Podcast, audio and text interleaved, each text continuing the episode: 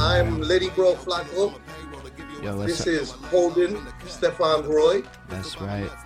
And we are here Uh-huh. today. With We this- are Bridge the Gap, and our guest today is Frank Stacks. What's up, man? Thanks for having me, y'all.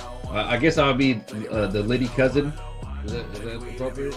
Liddy, Liddy, no, Liddy Bro, Liddy Bro Stacks. Liddy Bro Stacks in the building. Everybody's Liddy Bro Stacks in the building. You just become a Liddy bro. You just get like, it's like the Borg in a sense. You just become, you get assimilated. It's like into it. Negan. It's like Negan. We are Negan. We are Liddy Bros. Yeah. Yeah, yeah, nah, everybody's Liddy Bro.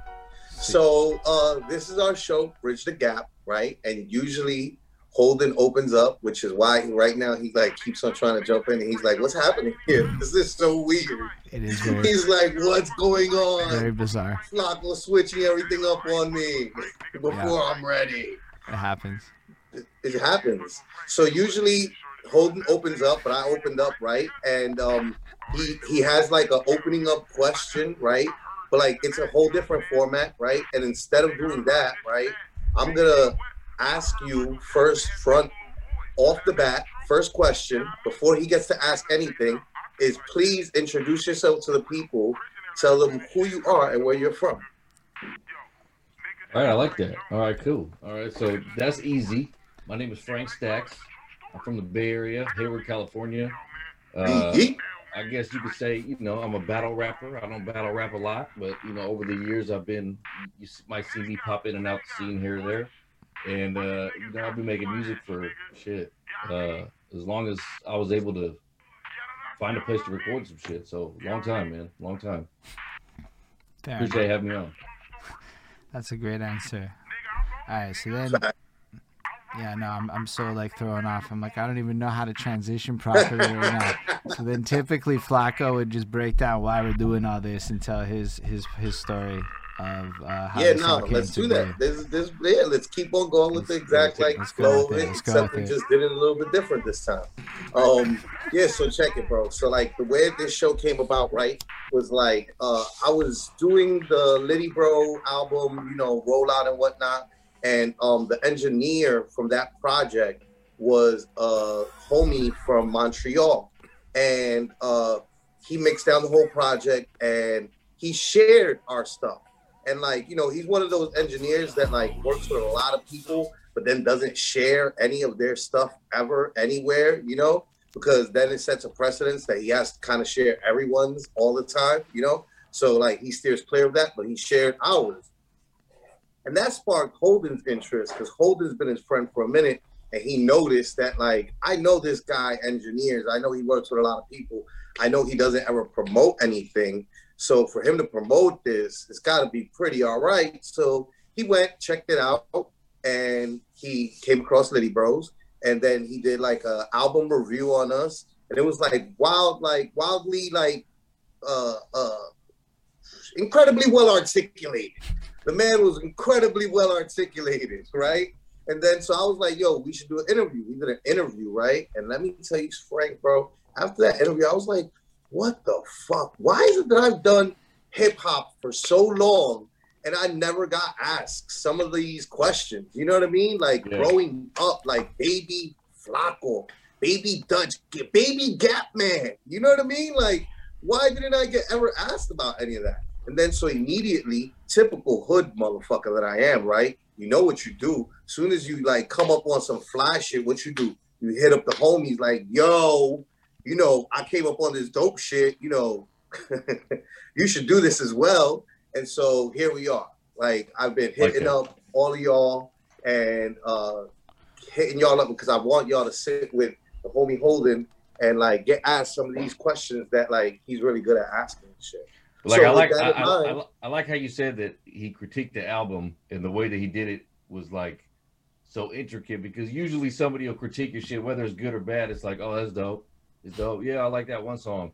But when Yeah. somebody actually can dive into where they're actually listening to Yeah. shit, like from an engineer standpoint, like and they can appreciate it, that gives you it, it makes you feel a bit better about the fucking work you're doing. So like that's dope. Yeah, Yeah, I yeah, was listening to absolutely. your work too. You're quite a wonder. Your flows, your flows is like your versatility, the the airiness, the, the way you dance big on a beat. Lyrically, it's like, man, you're funny. I don't know how else to put it. Like you, you do everything. I saw those clips of you doing every. Like I saw everything. So it's like hard to like put it. But your songwriting then kicks in, and it's like.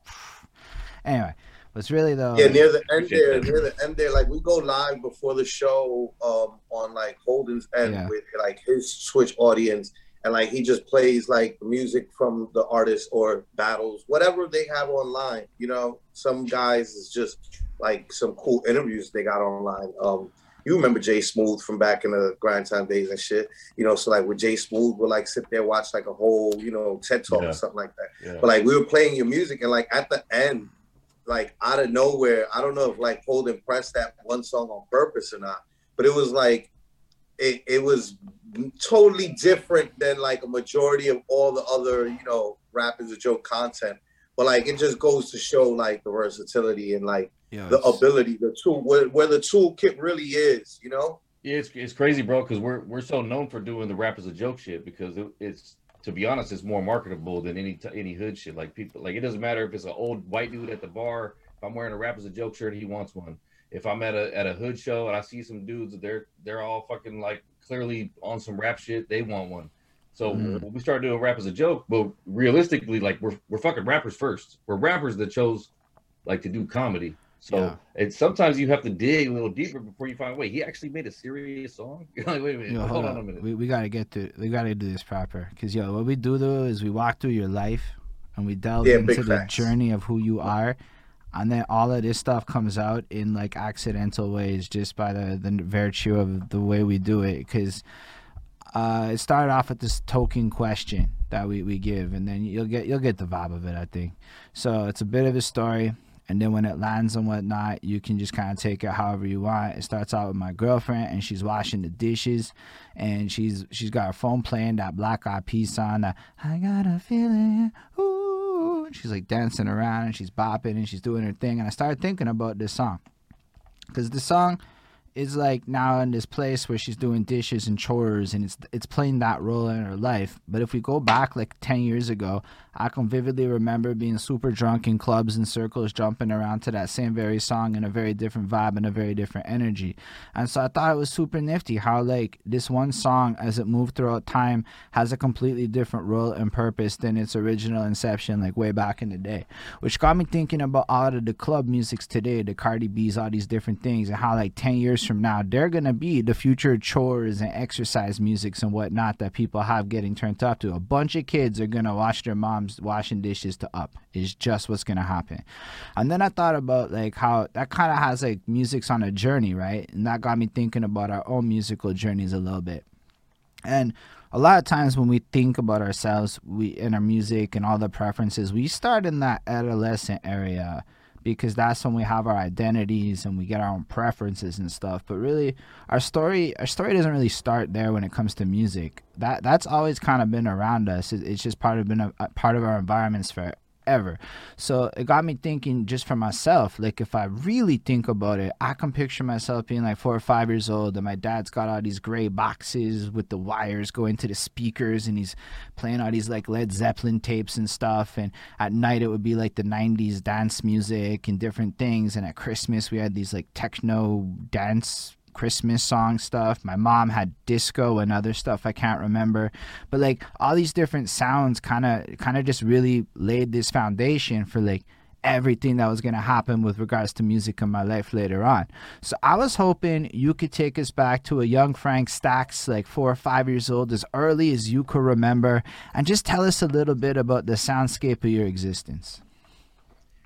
That's a pretty good question. I mean, like like he like Dutch mentioned earlier, you know what I'm saying? Nobody's ever asked me to take it back to four or five, but I could definitely do that and appreciate that question. So I guess, you know, growing up all the time, I feel like my parents were always playing music, like big speakers, you know, early 80s, like always something was bumping.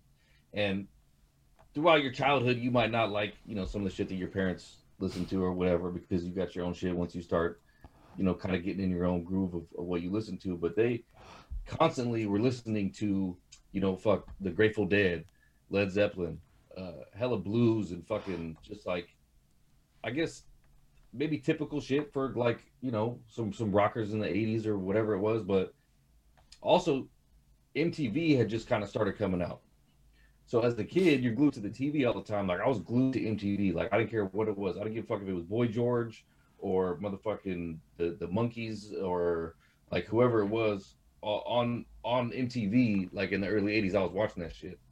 So for me, never really think about it, you know, till now when you ask me the question. But there was always music in every room of the house that I was in. Uh, um, probably influenced me quite a bit. You know what I'm saying? Like not knowing, like subconsciously, like yo, that's amazing. When, that is. I got, when I got older, you know, too, and I realized like the shit that I didn't really like that my parents were bumping, now I'm bumping it. Yo, right? like, big love, facts. I, I, love Great Grateful Dead, bro. I love that. That, that happened. I think that's happening to all of us all at the same us. time because I me swear. and Holden were having a conversation about that, and I'm, yeah. I'm I grew up with my parents playing Latin music and I hated it growing up. And now I'm like going back to all those same songs. And like those songs are like what I'm playing on vacation in Puerto Rico. It's just like, why am I listening to this? And it's just like, because it was crack. It was always it was. crack. You just was. not into good. it back then. Yeah, you don't know. And it's, it's, funny too, like some of the, some of the older rock shit, like motherfuckers was rapping.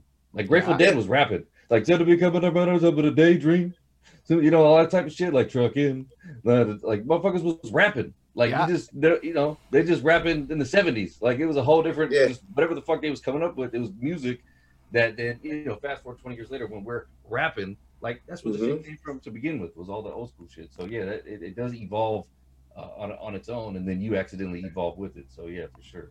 Yeah, that's uh, mad fresh. But before we move on from this era, there's more questions to ask because you're in the 80s, right? So it's a whole different vibe. I'm only born in 87 and I come from Montreal. So I have no idea outside of talking to maybe Lush One what it's like to even remotely be in your part of the world at all. like it's, I'm not really up up to, to date on that. So if you're a young one uh, and like the inception or early hip hop life is starting to pop off, are, uh, are you like impacted by this outside of the realms of MTV or whatever you're seeing? Are you like in, influenced yeah. by stuff like the dance culture as a young one? Are you a little dancer? Yeah, well, I, I actually was in a breakdancing crew in junior high. I fucking sucked at it.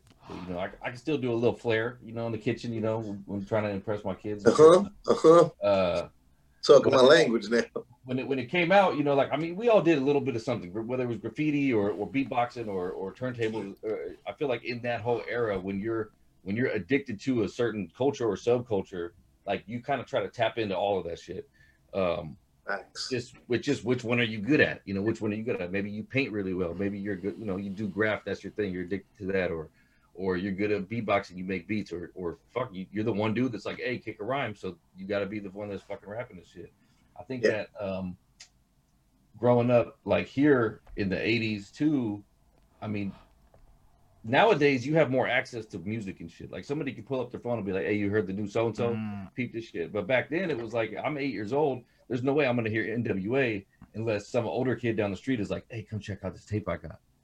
Uh-huh. You go in and I'm like, yo, what the fuck is this? They're saying bad words and they're fucking wilding out on some like, like yo, like yo, this shit, like this shit is crazy. When you're a little kid and you hear bad words on a song for the first yeah, time, like y'all like, fuck that bit, you know, all that shit. You're like, and and and I remember even um, like because it was kind of new still, like in the early '80s. Like you got to think, like what do we have? We had MC Hammer, and or not early '80s, but you know, '88, '89. We had Hammer, NWA, uh, the Fresh Prince. You know, like of of what we are being shown out here. Like what is mainstream? Yeah. Like mainstream. that's the kind of, yeah. that's the yeah, only shit that we that touches our ears out here in the Bay Area was mainstream shit.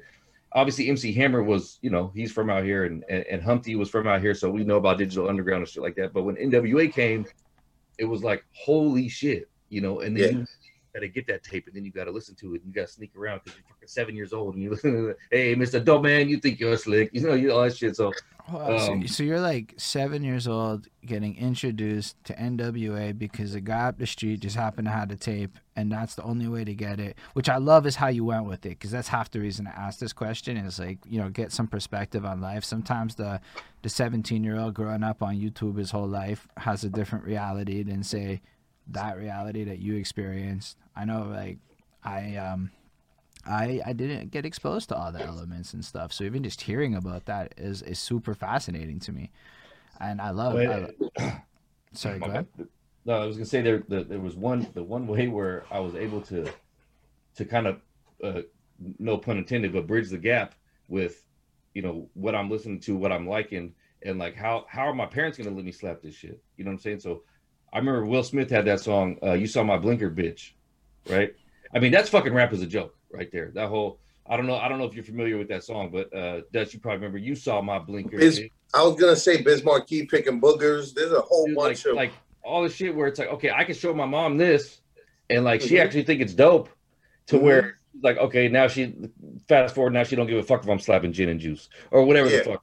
So it might be the case. Um, but also so hold on. I would say you found like the funny raps to condition your parents into being okay with the serious raps. Yes, and and uh, it, it- that includes to to that has to go. I have to include this is Weird Al because motherfucking Weird Al was okay. Let, let me take go back even farther. When did the fucking Transformers movie come out? That's 1985. I got the poster right there. yeah, yeah. Okay, Yeah. so there's a song on that 1985, bro. There's a song on that uh, soundtrack from Weird Al Yankovic, and it's called "Dare to Be Stupid." And I mean, it's basically the 1985 version of "Go Dumb, Go Hyphy," whatever the fuck. So Weird Al was huge because everybody in my house would could listen to this shit because it's funny, right? Like Weird Al, rap is a joke. Humpty Hump, rap is a joke. Motherfucking Fresh Prince, rap is a joke. Sir Mix-a-Lot, rap is a joke. Like these, these Yeah. type of these type of like humorous elements, Biz Markie, like shit, like they all were doing rap as a joke shit. Mm. But when when rap was still fresh, rap was still new. Like music was already kind of evolving. So for obviously, like you know, you listen. I'm listening to Tupac and NWA and shit like that too. But the shit that was more acceptably listened to, not in the headphones, was that other type of shit. Yo, that's like that is the most fascinating and first time that that has even come up. Like, frankly, comedy rap has not come up at all in any of the interviews I've done with anybody ever. Not that it's like a crazy number, but it's still like enough to be like this is a first. But then also yeah, the but reasons that you got is, into you know it. what? I think it's kind of funny that it like that you say that because like I think that like Frank can like attest like I think that that's part of the reason why him and me and a lot of uh some of us who in particular did used to use comedy in our battles like the ones that were like a little bit better than the other guys that were just going for senseless stupid shit you know like we kind of like had a great like admiration or respect for each other, you know? And like I definitely like that's a main reason why like I was like really fucking with uh both you and L Money, you know, back in the day since like when I first heard y'all, where it was just like, yo, these guys are fucking good. Cause it also like I was telling Holden, it takes like a it takes more, it takes more to be funny than it does sometimes other things. Like I feel like the people who can do like funny things in in rap are capable of doing everything else easier Yeah. more so than other guys being who maybe don't do like things funny or anything like that or like entertaining things they have a harder time getting in that wheelhouse Right. Nah, but I just, I just, I guess, I don't know. Whenever I see something completely new that comes up, I just like to like point it out because it's super interesting. Yeah, no, interesting. you're and it's gonna absolutely make right. me think about that forever, and I'm gonna like bring I it up in future have like interviews. always Because yo, the idea of leveraging comedy as a way to get people more interested in yo, that's a that's a practical takeaway for like getting just people more Right. interested in the genre as a whole or the culture. That's fucking cool. But yo, well, just think about stand-up comedy. Like there's stand-up comedians out there that that basically they're preaching, but they're doing it in a comedic way. Like Mm. like George Carlin, he's always on some political shit, but the motherfucker was hilarious. And you know, like, or or sometimes comedians talk about some dark shit, and it's some real shit, but they do it as a funny way to kind of introduce it to people, you know. And um, yeah, it's dope. Yeah, it's fresh though. So basically, you're you're getting introduced to all of this because I mean, I don't know. I guess how do you find this music? Like outside, of, is it just like random places or is it MTV? I, I, don't- I don't even know how people found Weird Al back then. Dude, I don't remember how I found uh how I came across Weird Al, but I knew that once I did, it was it was a fucking rap. Like I had to have so you had you shit. had you had heard him before that transformer soundtrack No, that was the first time I heard him, but I also didn't know that it was him until I got older. Where I realized that, that part of that movie that I hella liked as a kid, where I was like, that song is so dope. where I'm like, oh, he had a fucking music video for that. You know what I'm saying? Like, yeah, for that song that was in the fucking, you know, the fucking Transformers movie where they killed Optimus Prime. Like, you know what I'm saying? So yeah, nah, that movie was super impactful to our youth. I think. Yeah. And the music was too. I had I was bumping the whole soundtrack. By yeah, no, the music was too. I mean, fucking the the lead song is to this day like you know, you know, like huge. People are still redoing it. Yeah, my covering it. It's like my best friend's favorite movie of all time. You know, it, it it's powerful. Yeah. I See, like so was in the comments by a couple of years, but like, it, I understand how, how cool it is. Stills, um, did you try graph? Like, was that something else you dabbled in, or is that something that was around? Yeah, I mean, I, I used to fucking I used to do graffiti a little bit. You know what I'm saying? I was never nearly as good as all the other dudes that, that I knew that did it. Um, but I got books. You know, I got like books of where we would just do all everybody would do their graffiti in it and shit. And actually, I got a book somewhere.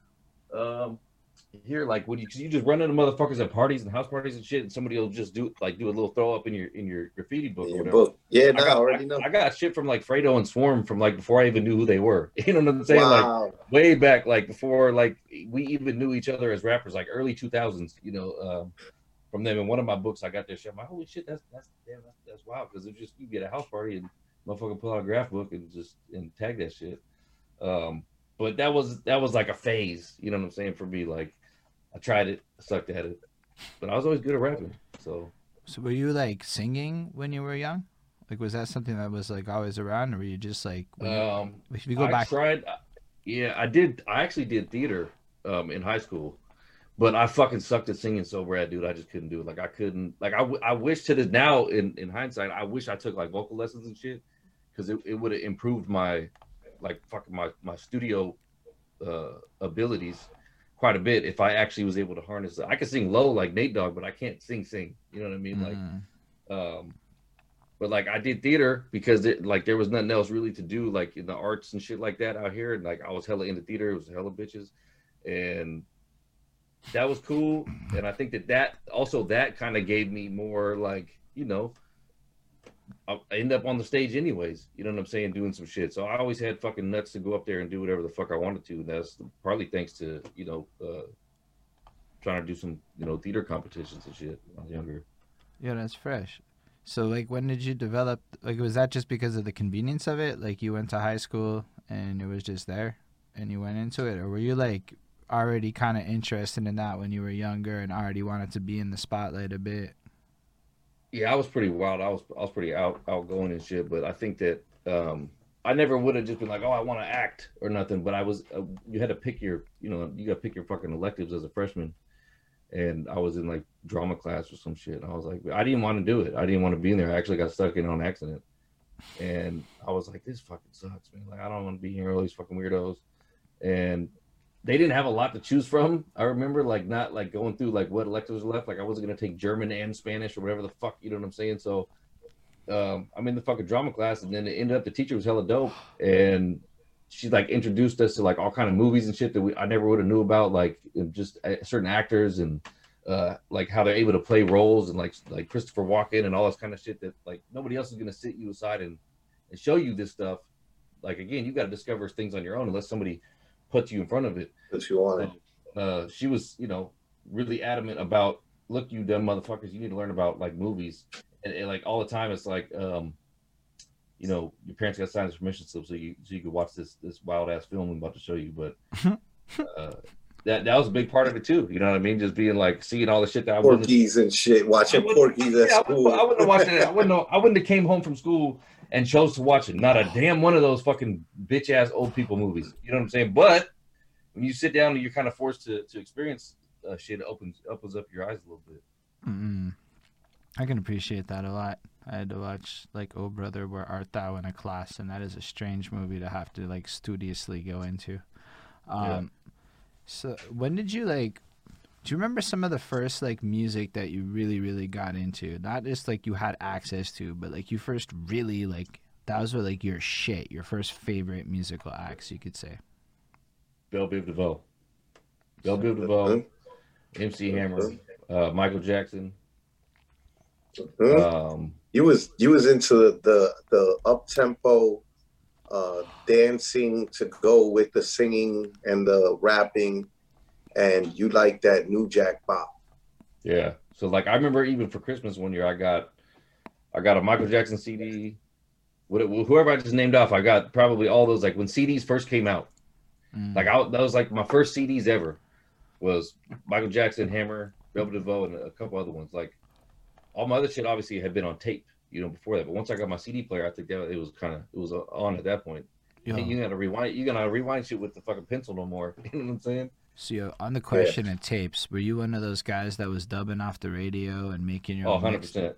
I still have those motherfucking tapes. I still got them. I got a box of tapes, and wow. you could see where you know I push push record and and and you know stop and like to like try to cut the person from talking the next over the next song and shit. But yeah, I still got actual tapes of recording shit off the radio because then then I got my own fucking mixtape. I can ride around the car, you know, once I turn sixteen, do whatever the fuck I want. Yo, that's that's so fucking cool. For but it's cool that you still have those. Like, still have them. I, do. I actually bought. I actually recently bought a fucking uh, like portable cassette player just so I can play some of the shit.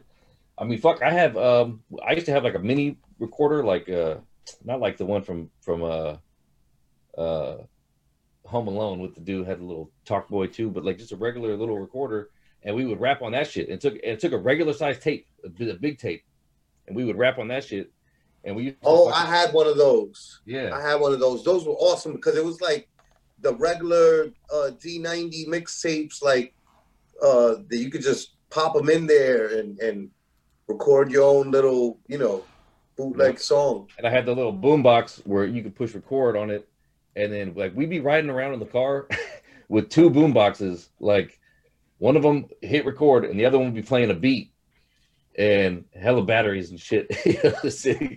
Spending hella money on batteries. riding around, you know, we're like 16 riding around, uh, playing a beat on one boombox and fucking rapping while we're driving and recording on the other one, and all that shit's going on a little tape. Yo, that was definitely one of the most practical things I think you ended up doing, given what I see on uh, your Rap is a Joke YouTube channel across a decade. like for real. Well, it, it, fucking worked. it fucking worked. Nah, but that's so cool, and. I love it because like I'm actually really inspired by what young people do because they figure out how to do things without money. And I feel like sometimes we let money get in the way of good decision making.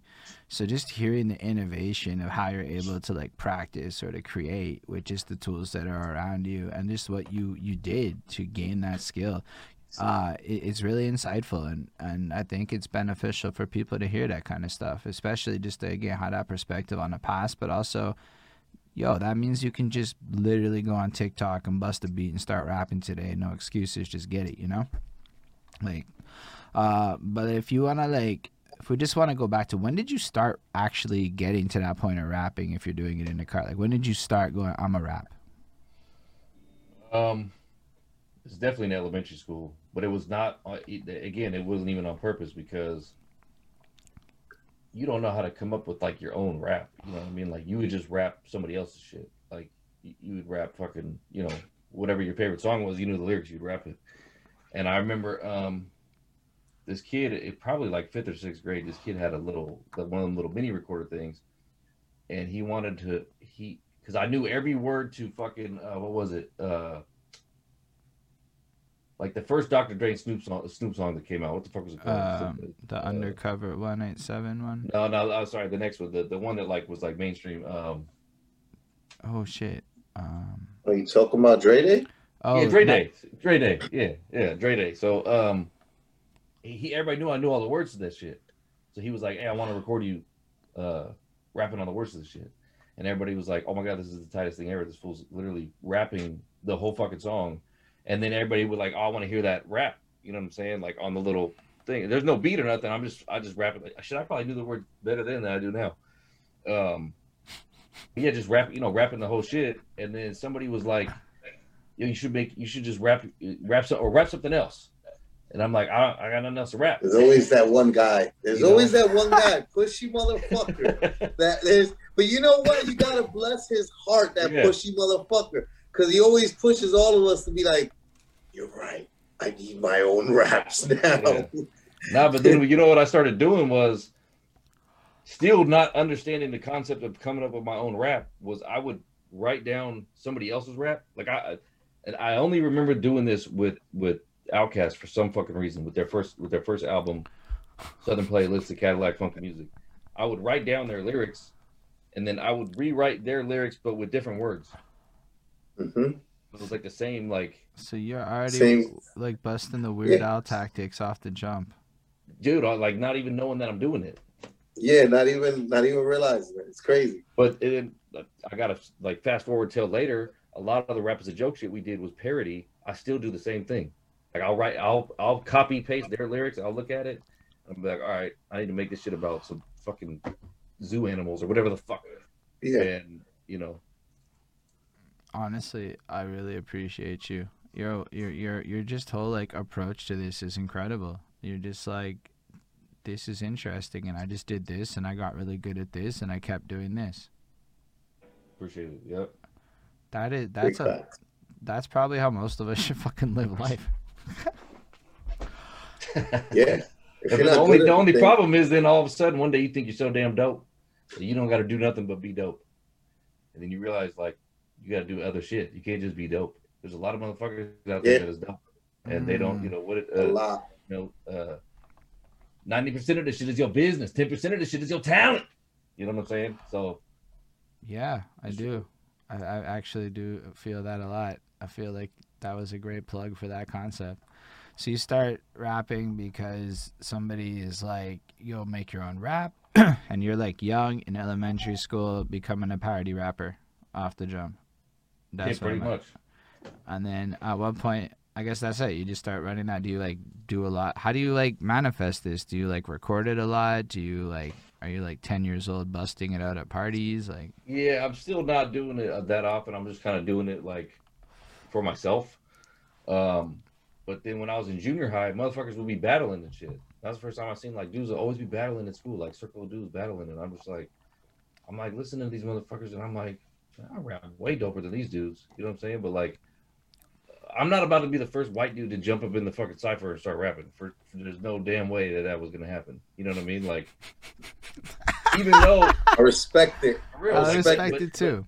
but even though like back then you know like we live in the bay area so like the least amount of my friends were white like everybody Uh-huh. had chinese friends japanese friends you know mexican puerto rican black fucking chinese you name it right like it, like everything like it's like a fucking melting pot so but still like you're only rapping if you're black it don't it don't fucking matter if you're fucking none of that shit so you gotta like sneak it in you know what I'm saying? You gotta like tell one of your homies, like, hey, yo, check this shit out. You know what I'm saying? Yo, yo, yo, Frank's dope. Yo, Frank White.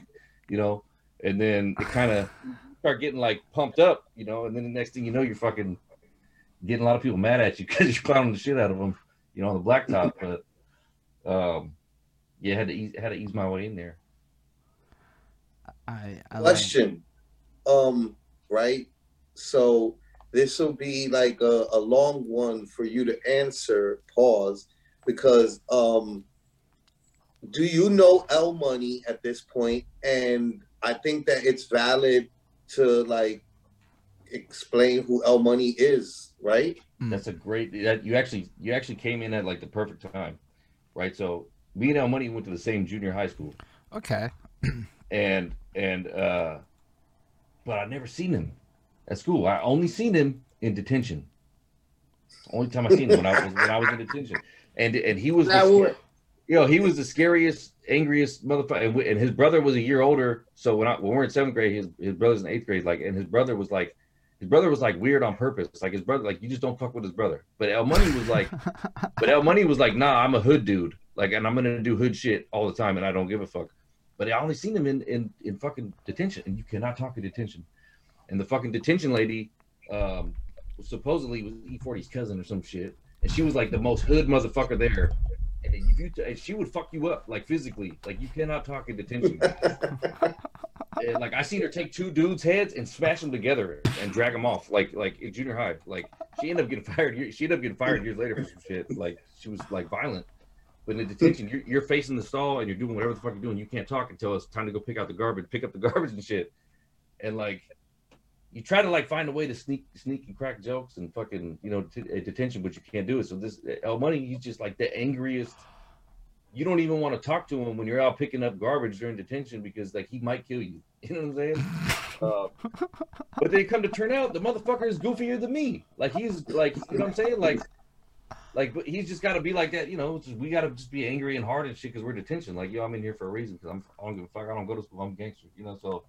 Um, obviously, we make you know all, all, the everything you know about us. Like clearly, he's fucking hilarious, right? But still, you don't want to fuck. You don't want to fuck with him at the same time because his fist is the size of your fucking head. So it's like we still never got to kick it. Like we still never kicked it. I think like we had a couple of mutual friends who birthday parties we was at, and he was always doing some wild shit. And I'm just like, man, you can't. I can't kick it with this dude. He's too, he's too fucking crazy. He's too fucking crazy. Give me in trouble, man. He's fucking give me in trouble. Little did I know I'd be making a fucking lifelong rap marriage with this motherfucker a few years later. You know what I'm saying? But it all it all makes sense. Honestly, that's incredible. That's an incredible. So you met him there. That's a great time to ask that question, Flacco. I don't know if you knew that or if it was an accident. No, I did not. That's Bro, it's I fucked up. If you, if you, if you pop open the yearbook, because his last name Jackson and mine is Jones, right? So if you pop open the yearbook, which we didn't notice this till years later either, is his picture's right above mine in the fucking like it's like boop boop. You know what I'm saying? Like that could have damn near been an album cover itself. You know what I'm saying? It's crazy. It's, a bunch of it's just a bunch of Joneses and Jacksons just like in, in one page. You know? the album cover is just like two red circles, like one over your face, one over his, and shit. Yep. That's yep. a fire album cover. That's incredible, dude. I'm, yo, I like it when that happens, right? Where like you have this situation where you can just connect with somebody and 20 whatever years later, I'm guessing, um, is y'all doing the things. Like I checked your stuff. I'm like, no, this is like they're still active. They're like they're still posting stuff. They just did a merch drop. You can go buy yeah. rap yeah. as a joke merch. You see my my shameless plug right here. I actually didn't notice. I saw your hat though. so your hat I thought was pretty cool. Yeah, no, the the merch game for rap as a joke is not a joke, and it is. There, I could tell you um absolutely like you know holding uh, a little little side you know dewalt deviation real quick. Holden's like anti t-shirts with merch right? Um he's just like what do what do people want my t-shirt for? What what why would people want my t-shirt? Yeah. Let me tell you something that rap is a joke t-shirt he's not lying like everywhere i went in new york yeah, city with that, that shirt. shirt on it was always, always an attention grabber everywhere. It didn't matter, yeah. like he said, what environment. I could be in like I could be around like white guys at a bar, at an Irish bar, and like they're gonna love it. And then like I'm in the hood and like everybody in the hood loves it. Like it's just one of those things that I don't know, like rap no, is a joke. It's so just, it's so good. It just it's, it's, it's like, right. It, it like, but it also like reminds me of being twenty honestly, it reminds me of the way that satire manifested on T-shirts when I was twenty. But it's also like hilarious. Like honestly, I saw it and I'm like, I don't normally want to buy people's merchandising, but one day I'm gonna buy this guy's merchandising because fuck, that's a cool ass shirt. Like that. But the, like but that's yeah. the thing. It's like I see that and I'm like, man, I'm gonna go do something different. You know, it's like the world just doesn't need me to throw my logo on a shirt. For if I can come up with something that's as fucking blessed as rap is a joke, that I think is that cool, then sure. But that's that cool. Like that's in a tier of like, it's catchy, it's it's ironic, it, it's everything. Yeah, no, I wasn't. I didn't even mean it to like make it sound like you know you should. Like I meant to like this is what you mean in that yeah. in that scenario. Yeah, it's, it's just like, like yo to to like put something on a t-shirt it should be something that's like really grabbing that people want to have and they want to add to their collection. And people want to add like rap as a joke on a shirt to their collection and walk around with that because it absolutely is like a conversation starter. But then like you look into it and it's like yo they just flexing on everybody. And oh, there's been times hey there's been times where i'm wearing that shirt and motherfuckers would straight come at me. Like what the fuck you mean? My cousin rap I can see that happening and too. I'm just like, man, and that's happened hell of times. And I'm like, okay, let's have a conversation about it then. Um, I'm like, I'm, and then you know what I hit him with is is who's your favorite rapper? Oh, Tupac. Okay, well, so you don't like uh, you don't like Nelly? You know, you don't like uh, whoever's out at the time. You know, you don't like uh, Ludacris? No, no, no. I listen to that old shit. I was like, okay, so then rap is a joke, motherfucker. Yeah, yeah. Like, oh, yeah. I'm not saying rap sucks. Like, obviously, I fucking rap, and sometimes I'd have to fucking prove it. You know what I'm saying? Or they, or like, especially if they are a rapper, or they'd be like, "Nah, you want to buy my CD?" And I'm like, I'm, "Oh, you know what? I'll trade you one." Or let's spit some bars or something. But motherfucker, don't. They're, they're they're they're not even on that whole hype. But it's like that that's the reality. It's like the fuck, man. Like the same way you talk about like I don't like my parents' music when I'm a kid, but it's like you could do rock as a joke at the same on the same token. Everything, everything can be is a joke. Yeah, but then it's also like, my God, you you flex with, with your skill, right? Like, and the fact that like just on like a more analytical front, I don't actually think a lot of stuff is funny. I thought your shit's on point with its funniness. Like you you're Yeah. you have a grasp for like satire where you don't need to put a disclaimer, and that's like mad rare. Maybe you need a disclaimer in this era, but in general, like you know, like whew, your shit was spot on, and I'm like that made it really funny for me. Like that You shit. know, when you guys, you guys did like a, a solid few years there, where like I remember, wasn't it around the time when like um, uh, Mercy came out? Like y'all were really snapping on everything. Oh yeah, yeah. That Yeah. was crazy. That that whole album was crazy. that album, yeah, it was um like you guys hit a zone, a whole nother like like you know whole nother Right. atmosphere with what y'all I- are doing. And and it is it, it- like he's right. Like it's it yeah, it it is um like spoof, but it's just it's when anything is done very well, it, it transcends. I mean, I was you know? just thinking of Yeah. the Smackavelli song. That's like a flex. You know, like you, you dropped a factual flex. So I'm listening to this while I'm talking and chatting with, with Dutch Vega, right? And then he's like, Who's the first guy from the West Coast that came to smack, whatever? Ask this, ask Dutch Vega, ask Poison Pen. I'm like, Wait a second. I can legitimately do this, which was a great moment in my life. But that whole song was a flex. A, you're you're dancing. That shit is pristine.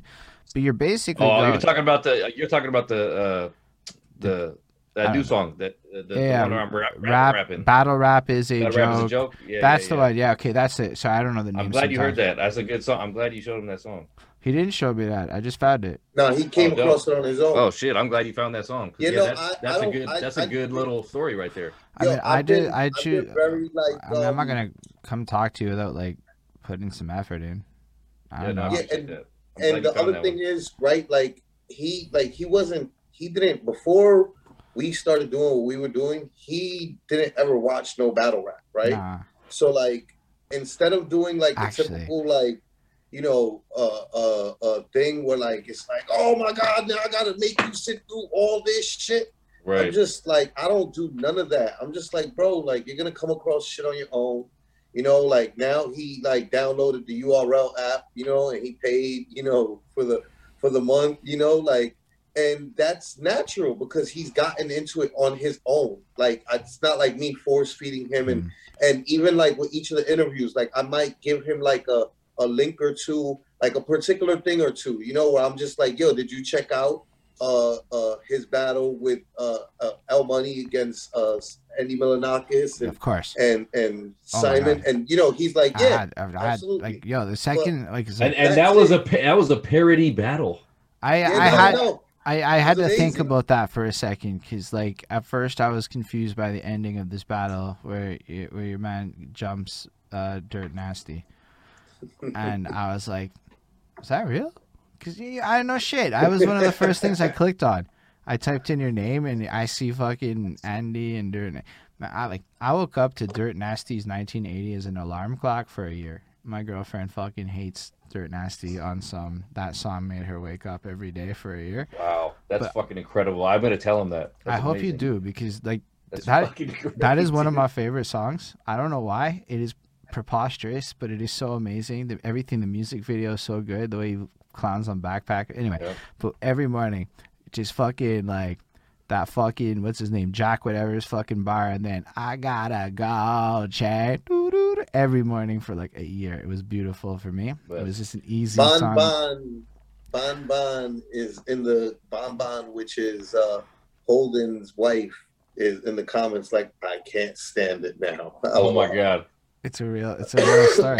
I fucking love. Yo, I'm really into all of them. So when I saw you, like you knew them, I was like, oh my god, he knows those dudes. Like I fucks with their, I like the the the like the We Are Farmers song and all that, like the whole vibe with Riff Raff and I'm forgetting the Three Amigos or whatever. Like I got really into Three that Amigos. for a second. And I, Or I loco just, or three loco. that's it. Three locals. There we go. I, I could not Yeah. remember the name. So I mean, all of that was like, wow. And then I'm seeing you're with them and you're battling them and you're blesser in terms of the rhyming than them. I, yo, your fucking style, dude. You, I don't know what to call it, but all of what you do with the battle raps is amazing. Like it's You just, know, it's- uh, you know, I- I, I gotta do this little shameless uh, plug one time because I never thought about it like this, and and when I tell people that this happened, they're like, "Wow, that's crazy." Is uh, Tech N9ne told me that I was the Hunter S. Thompson of rap one time, wow. and and I That's was like, "Damn!" I was like, It's pretty That's- big. I was like, "That's the craziest shit." And, and I think he had just watched my O'Shea battle too, like right before he said that. mm. Uh huh. That he was, another like, thing that I made sure to That's when plug him. grab the like, fucking you watch him beer and and O'Shea? like all of that shit. And I'm like, yo, bro, some people might not take that as a compliment, but that's the dopest shit anybody's ever said to me. Like straight up, like like that's a good way to explain it because I can't explain it. It's just what I'm doing. But like when you hear somebody else say, you know, you sound like this or you sound like that, it, it gives me more like a different perspective on like how I'm perceived. you know? Yeah, no, you can't. You can't. You you can't. It's so hard for us like to see ourselves. You know, Yeah.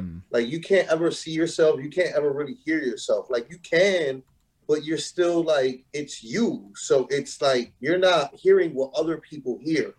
You know, and you're not perceiving yourself the way that other people perceive you. So it's always really interesting when somebody who's like knowledgeable or just kind of like uh like I said with uh Holden about like that review, like in like intricate, you know, Yo, but that's just when you spend the time to really think about what it is that you're telling someone about it, like that's when you know. And you're Yeah. like, yo, Yo, honestly, you're so interesting, Frank. You're fucking fascinating. Um, Appreciate it, okay, so let's go back to you're in high school and you link up with the L guy through detention, but you're not like friends because you're scary. But then you end up becoming friends. But so there's a couple of years in between there.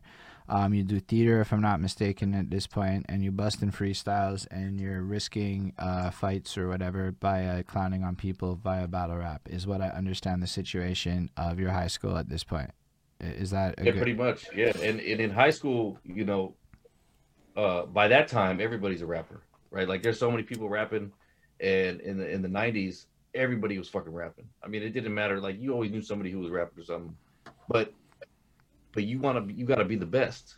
You know what I'm saying? And, and back then, you had to battle out in public and at house parties, and like you had to do that shit in, in high school. And it's like there's there's battles that you don't win. You know what I'm saying? There's so you gonna meet that one dude from that one city, and he's just got his whole clique with him, and he just fucking smashed through you.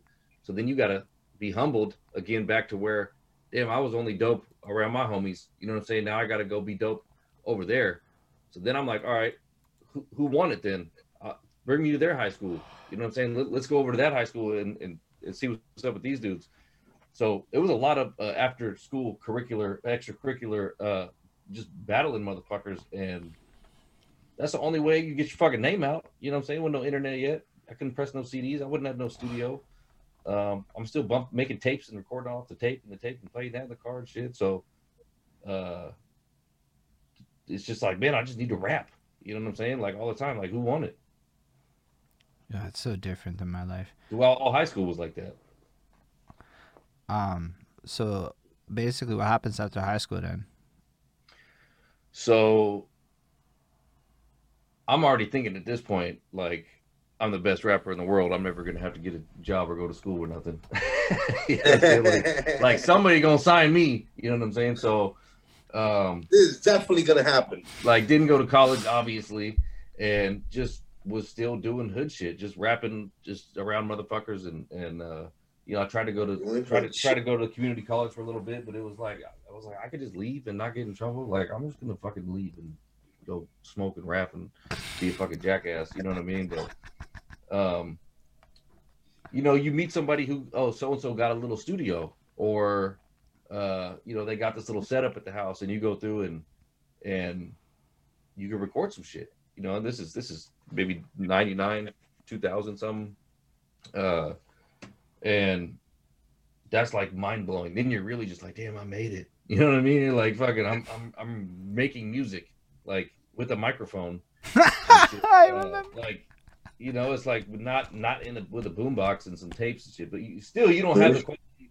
You're still recording. Uh, the studio equipment still got a tape, and you got to play the tape back. You know, you got to like still get a tape of it, and it's gonna sound like shit because there's no way to like you know like master it or mix it or nothing.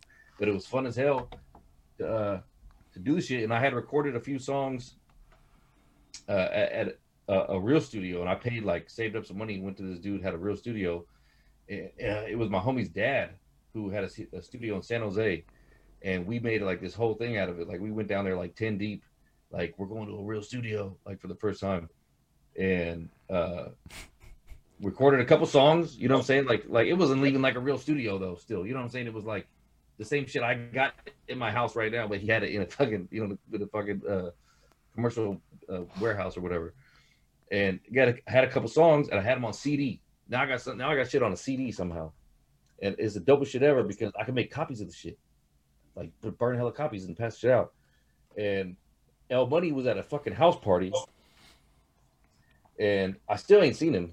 But apparently he had been rapping the whole time too. But like he was just doing like extra hood shit where like I didn't even see like he wasn't even on my fucking radar. And we're in the same hood the whole time. but he he went to a house party and him and his homeboy stole a car. And they're putting all the burned CDs in the in the in the CD player, right? And uh they're just throwing them out the window, like get the shit, whatever it's fucking Alanis Morris, fucking, you know, just throwing all the shit out the window and they put this one in, and it's just this shitty ass recording of some fucking dude rapping about Hayward, and he's like, "Yo, what the fuck is this?" Then he like had to return the car back to find out like, "Hey, who's CD? who's on the CD?" Like, oh, that, that's fucking Frank. That's that's Frank. And he's like, "Fucking Frank, like the same Frank." You know what I'm saying? Like Frank Jones. I was still Frank, Frank- Jones. I was that I Frank used to be in detention with and shit. I wasn't Frank Stacks yet for a minute, like till way later. Uh, and he's like, "What the fuck?" So then he like found out where I was or some shit, and like came through, and was like, "It was rap," you know what I mean? And we was all fucking just rapping, and then he was way doper than everybody else, but he didn't like show nobody ever. He wasn't like out like when he was out doing hood shit. He was just doing hood shit. He was not like, "Hey, listen to my raps," like I was. You know what I'm saying? Yeah. uh, I'm like with the backpack of raps, like, hey, check me out. And he would just, he would just, all his shit was in his head, memorized or whatever, and he would just violently spit that shit just on some fucking murder rap, and it was crazy. Like it was crazy. Um, especially back then. Like, I mean, it was like just, just the the, the level of fucking. He had like an industry voice already. You know what I'm saying? Like his voice was like, like primed for the microphone, and he rapped hella fast, and it was just, it was just dope. It was dope as fuck. So we were like, all right, we got to figure this shit out. Like took a while before we finally could you know build up our own little studio spot and record but yeah that was that was that's how we got reconnected was because he stole a fucking car and my shitty ass burnt cd was in that motherfucker Yeah, that's str- it, That's crazy. that's that's like some shit that I, told that think was story straight up in. Entourage. he hasn't forgiven me because i was so drunk i told the fucking story at his wedding and he's like dude my fucking grandparents are here. What the fuck is wrong with you? And i was so drunk and my wife was like why are you fucking talking all this shit? Like and i'm like man i didn't even think about it. Like i know everybody in the room. So i'm just i was too comfortable you know what i'm saying? At that point like i'm, cool with this whole family shit so i'm telling this whole story and he's like man you got to tell that story. I was like dude that's probably the, the, the safest one out of all the stories we got you know what I'm saying? like shit i'm just gonna go up there and make, I'm gonna make nothing up you were like, "What do you mean? This is our most heartfelt story." What? What? Oh shit! I just wasn't expecting that, but it was incredible. Your storytelling is pretty incredible.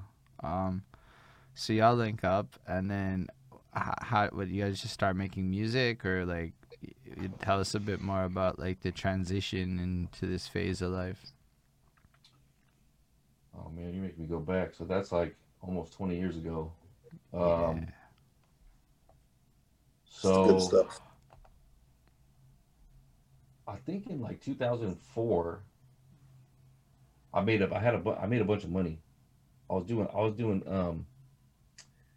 I was hella young too. I was doing uh mortgages for this company called AmeriQuest. I was basically. I was basically a telemarketer, and they paid the biggest motherfucking commissions, bro. Like, so 21 years old, 22 years old, whatever it was, like, I'm getting paychecks I never even thought I was gonna see ever. So I just bought a whole, I bought a whole studio. I bought, I bought a booth. I bought all the Pro Tools shit. I bought a fucking two thousand dollar Apple computer. I was just like, I, what else am I gonna spend all this money? I don't, I don't need to save for my future. I'm a rapper. You know what I mean? like the fuck, and uh, and my dad let me build a little spot in his garage. Like he had like a side door to his garage with like a it was just like a little storage room or something, like a closet almost outside. So like I could just be out there all night and they weren't even tripping. Or like I could come and go or anybody that had the key could come go to the studio. But it's actually pretty dope that they like let people just ride up to their house and shit, and fucking hop up in the studio. But uh built a little booth, honestly didn't use it for that long because I didn't know how to use the shit, man. Like we we kind of figured it out, but we'd always have to have some nerd friend come over and fucking tweak the Pro Tools and show us how to get it recorded, and then it'd work for a minute, and we'd fuck something up, and then um, I'll, I'll know I'll know uh, Dutch if you remember Kodiak. Uh, this sounds familiar. He, he, he was a battle rapper back in the day. Like like he he passed away in, in at the end of 2014, but I was always out freestyling with him. Like I'd go to his house just to smoke and record freestyles on little tapes and shit, like on his little mini recorder. It was like a digital mini recorder, and then he would put them on CD for us, and shit like that. But um, he had gone to high school with this dude named Chris Paxton, and he's telling me, I'm like, he's at my house, me and me and Kodiak at my house trying to record some shit, and he's like, you should just call Paxton. And I'm like, who's, who's Paxton? He's like, oh man, he's a dude I went to high school with. He's fucking, he's got a, he's got a real studio.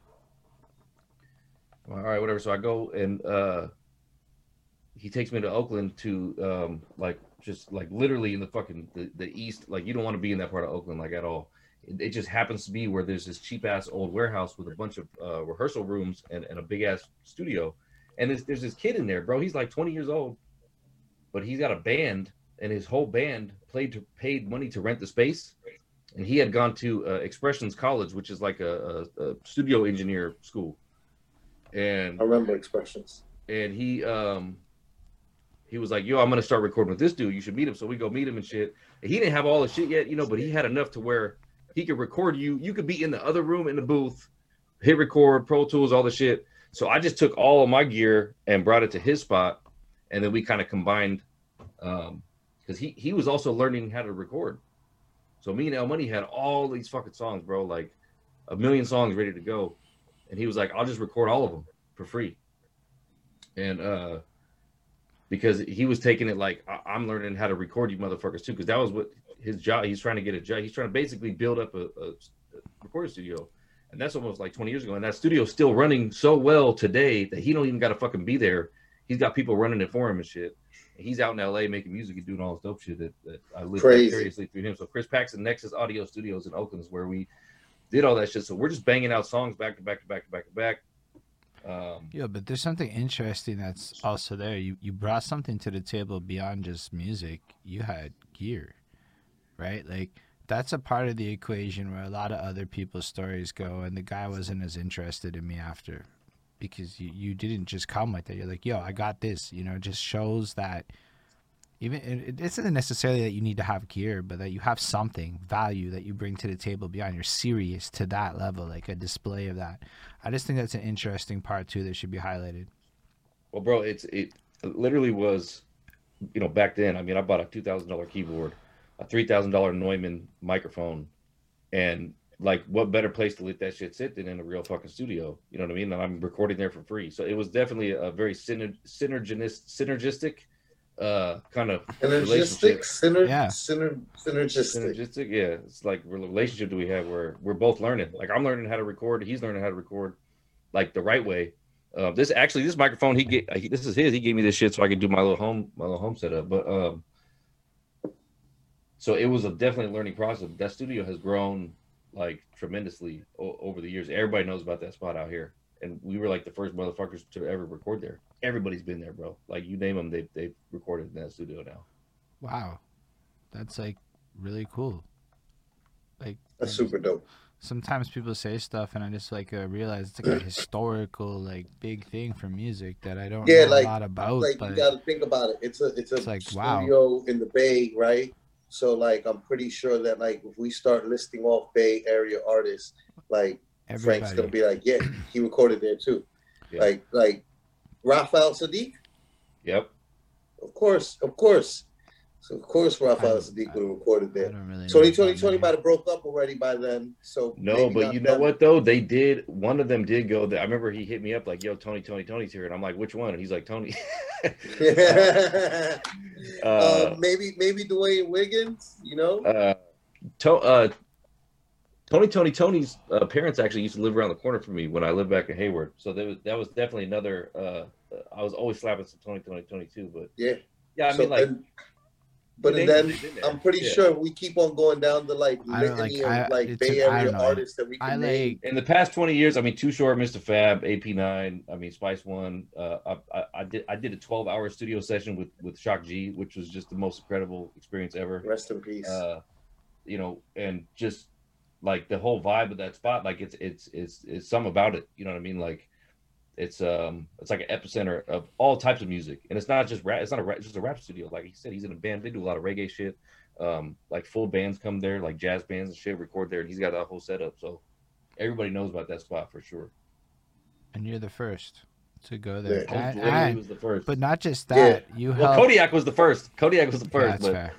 he- he You're the you're the first to to come in and and be here on this show telling. You're the second, fine. That's- The se- You're- you're second, the- second, still like the first.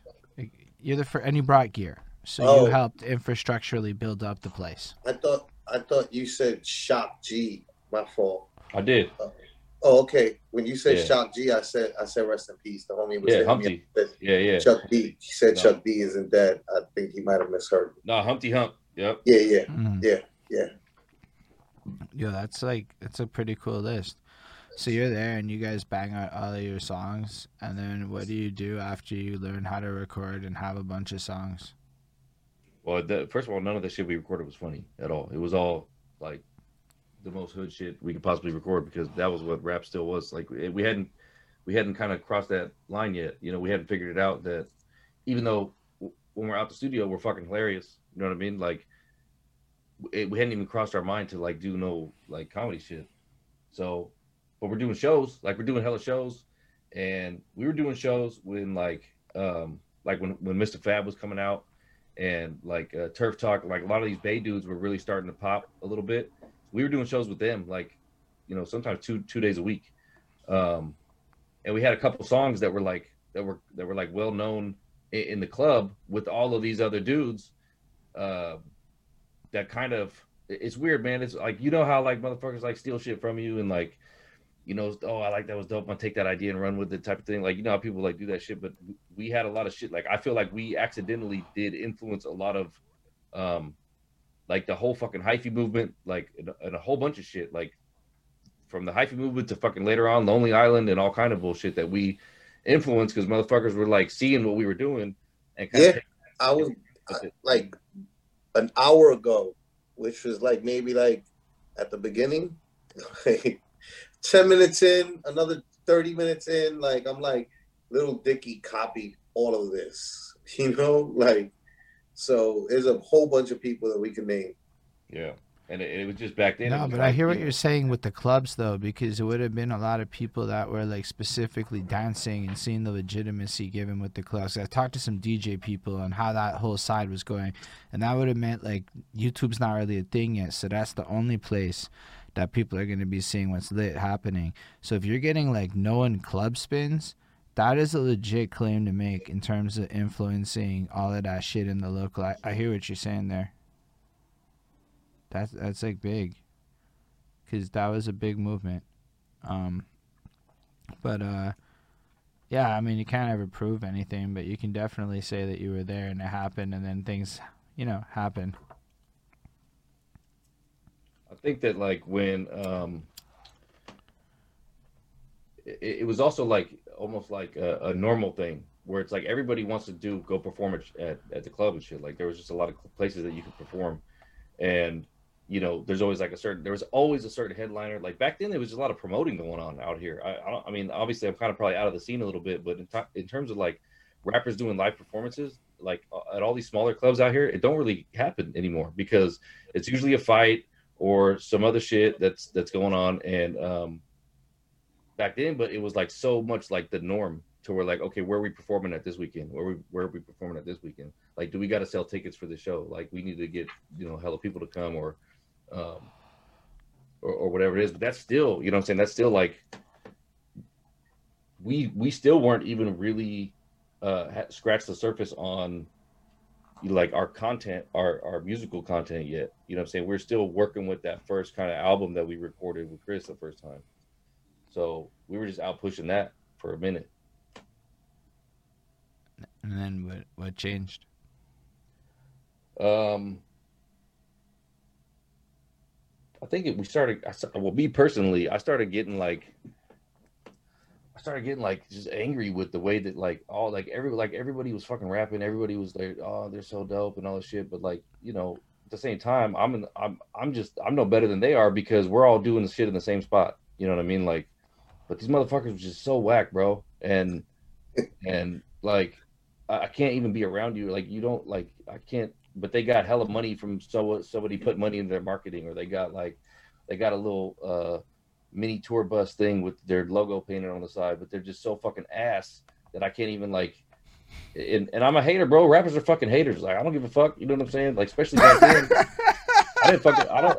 I don't fucking love nobody. Yeah, now like, back then we're talking about yeah, prime time, like that era. We're talking. We're definitely talking about like 2000 to 2010, right? Somewhere in there. This is no. This is back even. I'm saying like 2004, 2005. Yeah.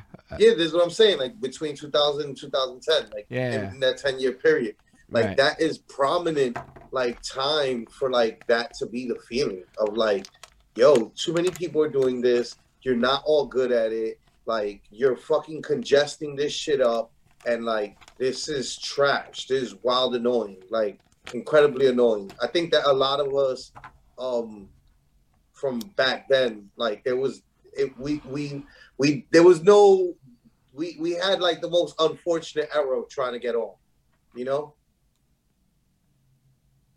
I think that also I'm trying I'm trying to like kind of fill in the gaps before I get to what like I kind of want to go off of that what you were saying, but I think that um you know like earlier you say when somebody critiques your shit that just they tell you oh it's dope right and nobody wants to actually critique nobody's shit or tell them what they don't like with it. They're either going to say you fucking suck or it's fucking dope. You know there's not going to be any kind of intricate uh critiquing but to me everybody just fucking sucked. So i didn't want nothing to fucking do with you. But at the same time that kind of made me reflect like we got to go back to our drawing board and like really step it up so motherfuckers recognize like damn you guys are really way doper than us whether it's the quality of the recordings or the content or fucking flyers or whatever the fuck it is like we need to get to where we're supposed to be in terms of like you know how, how we feel about ourselves and how we think how we're doper than all these other motherfuckers.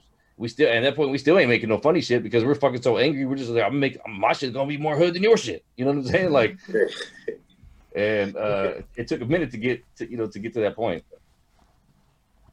That's how it was back then though. Yeah You know? exactly. So it wasn't it wasn't it wasn't like it it just wasn't as as like welcoming for diversity as like maybe like nowadays is yeah, no, I hear you. Even mean, though there no, was like, a lot of diversity I'm and like- we came from really diverse I mean, I, I just as like I was still in high school then, so I was already just being along with you as the fan hater, you know, like just all Right. of it too. I mean, all angles of it. but um, so I really appreciate what you're saying because I, I I do remember 2004 uh, and all that. But what like what what made you elevate to that point of comedy? Like when did you like really get to that point where you're like this angry hood shit isn't it? What that like you know? What was the pivotal moment?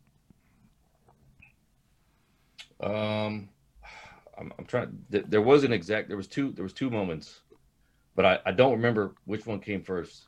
Um, but I remember I used to get a bunch of beats from from. Uh, I don't know if you guys remember this back in the day. Like there were certain websites that if you were a DJ, like a big name DJ, you could get a login to these websites and get all these instrumentals that everybody else can't get.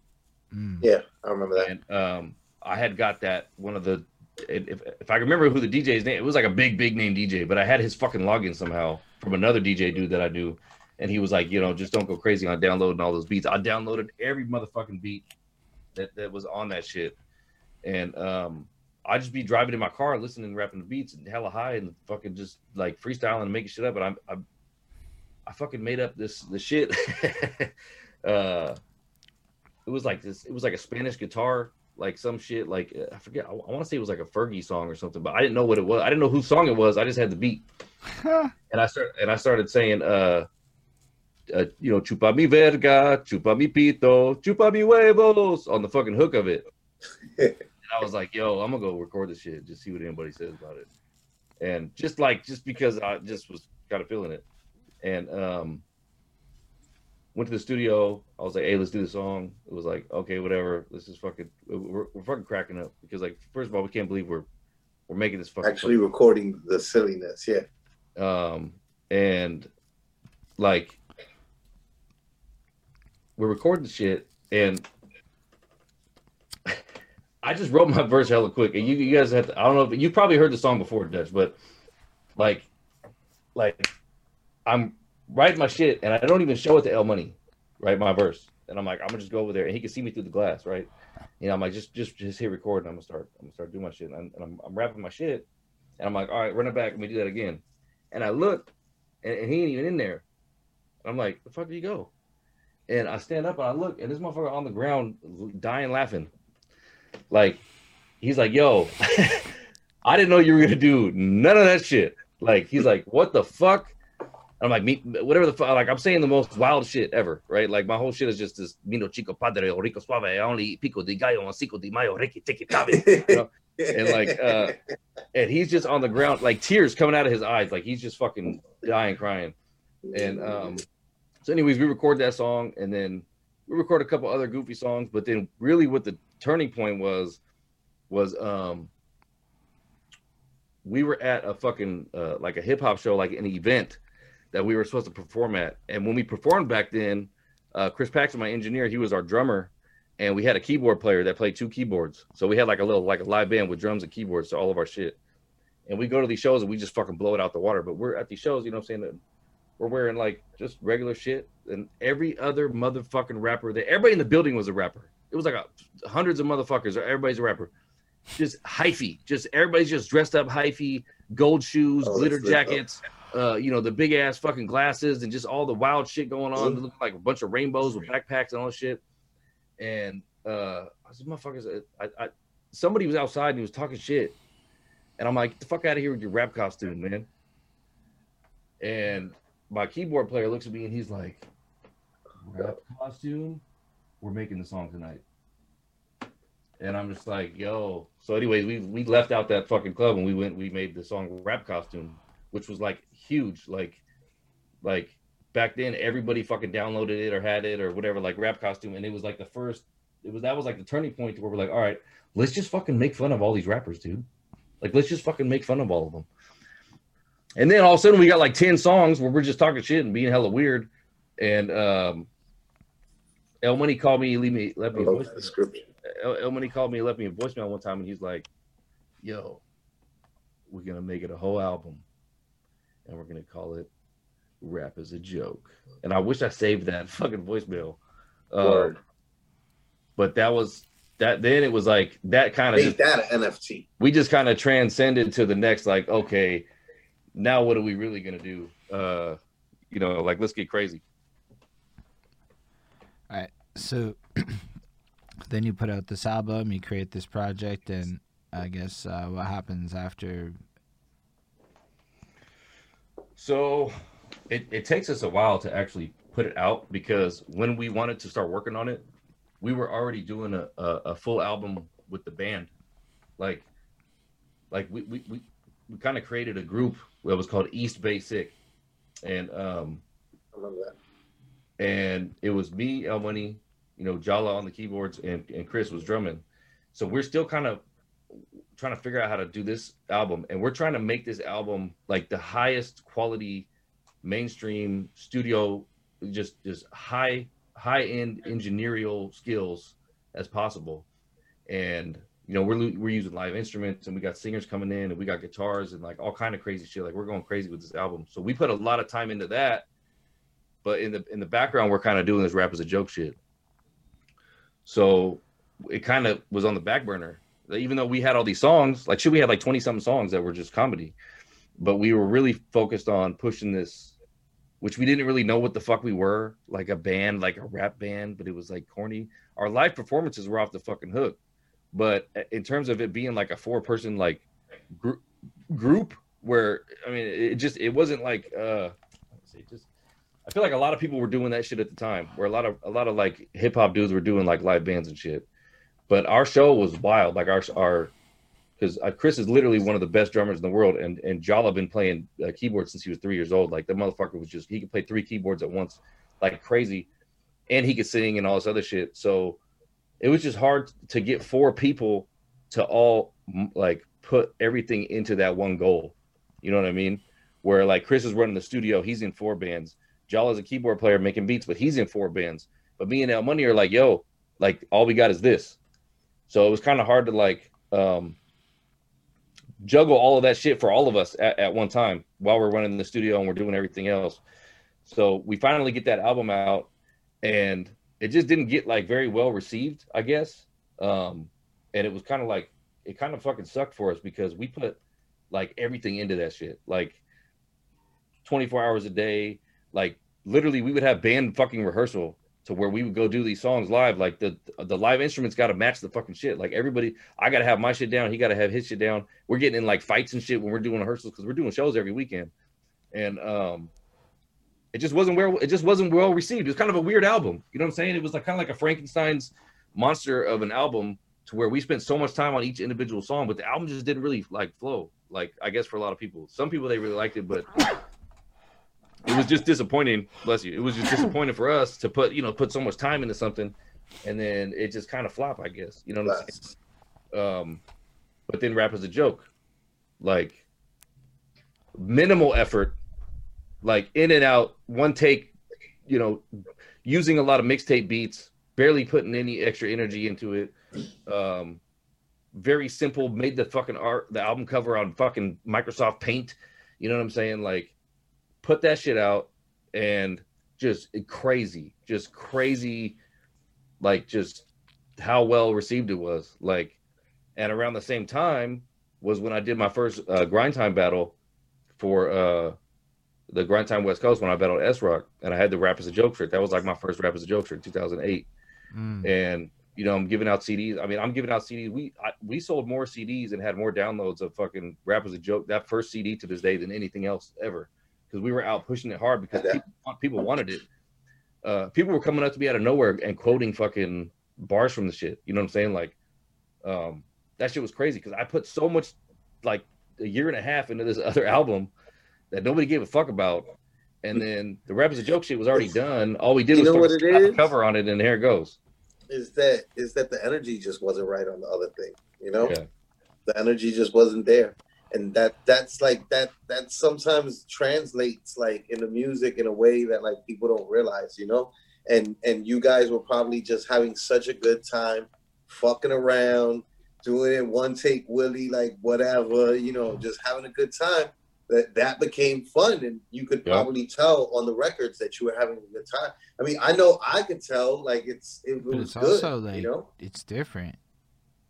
You know like yeah like yo, it's it's just a different vibe than what you like even conceptually like like the idea that rap is inherently a joke just because like it's become the parent music or whatever. I mean even in 2000 whatever it's or just the idea of looking around a room full I look at hyphy fashion and like it I don't know I I don't know that I would wear it. Like I get it, but like it's so foreign to me as a concept that like I could see how you'd look at a sea full of people and be like, "This is a rap costume."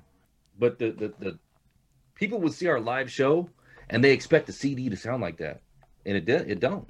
You know what I'm saying? The live show is so dope. Let me get a CD. Get the CD. Like the fuck. Like you, you ain't you ain't rocking and dancing the same way that you are to the fucking live shit, and it just didn't like it just didn't like exist. They couldn't like those two things couldn't coexist together. We right. could just take any song. We could take any song that we ever made, and, and create a live version of it that was that was wild as fuck. When you go back to the regular song, it's not what you think it was. Uh, and we kept doing that with the rappers and jokes because we weren't going to stop doing shows because that was the most fun part. You know what I mean? Um, we used to do two hour long sets at fucking Burning Man, at Burning Man, like on the main stage with with the whole with our whole band and shit. And it would be at the point where some random person in the crowd would be like, "Hey, do this song." I don't even know. You don't know who the fuck they are. We're a fucking Burning Man. You know what I mean? And we would be like, "Hey, we never did that song before live. You want to do it? Fuck it." You know what I'm saying? But we all know the shit. So you you went to Burning. Man what's it like to be at Burning Man? Also, every every everybody got to go once, man. Everybody got to go once. It is it is the it is the weirdest and and you know whether drugs are your thing or drugs aren't your thing. Uh, I mean, you're in the desert for you know a, a week in the heat and probably sleeping most of the day, partying all night. You're riding a bike. Um, for us, I think the Burning Man experience was a little bit different because we were on a show schedule, you know. And then when the shows was over, then we'd go party and, and wander out into the desert and just do wild shit, um, wearing weird ass fucking clothes and shit. But uh, it's pretty crazy. Like the, the vibe there is fucking wild. Like, you know what I mean? You're literally in the middle of the fucking desert. But I don't think I ever would have gone to Burning Man if it wasn't to perform. Like people would ask me before, you want to go Burning Man? I'm like, no, I, I, ain't trying to see a bunch of naked dudes walking around and shit. You know what I'm saying? Like I'm no, no, no, thank you.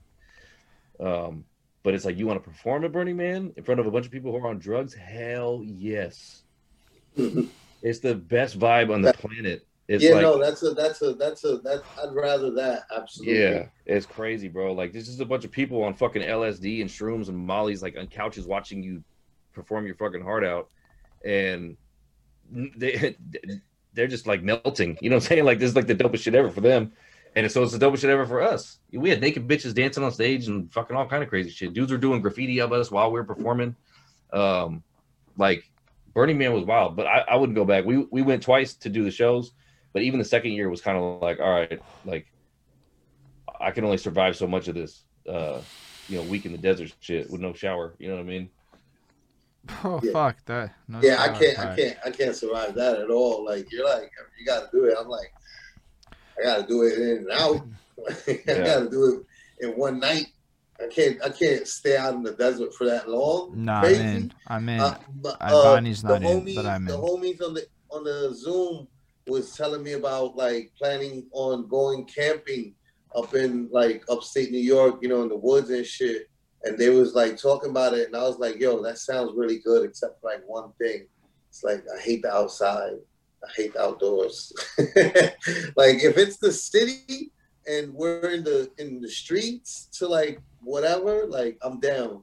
But like being in the woods or being like somewhere like you know, like the desert, it's just like, oh, that sounds super Bro, unappetizing. Bro, it, it is, and it's funny because I, I, was dating this girl for a while, and her and all her friends wanted to go to Burning Man.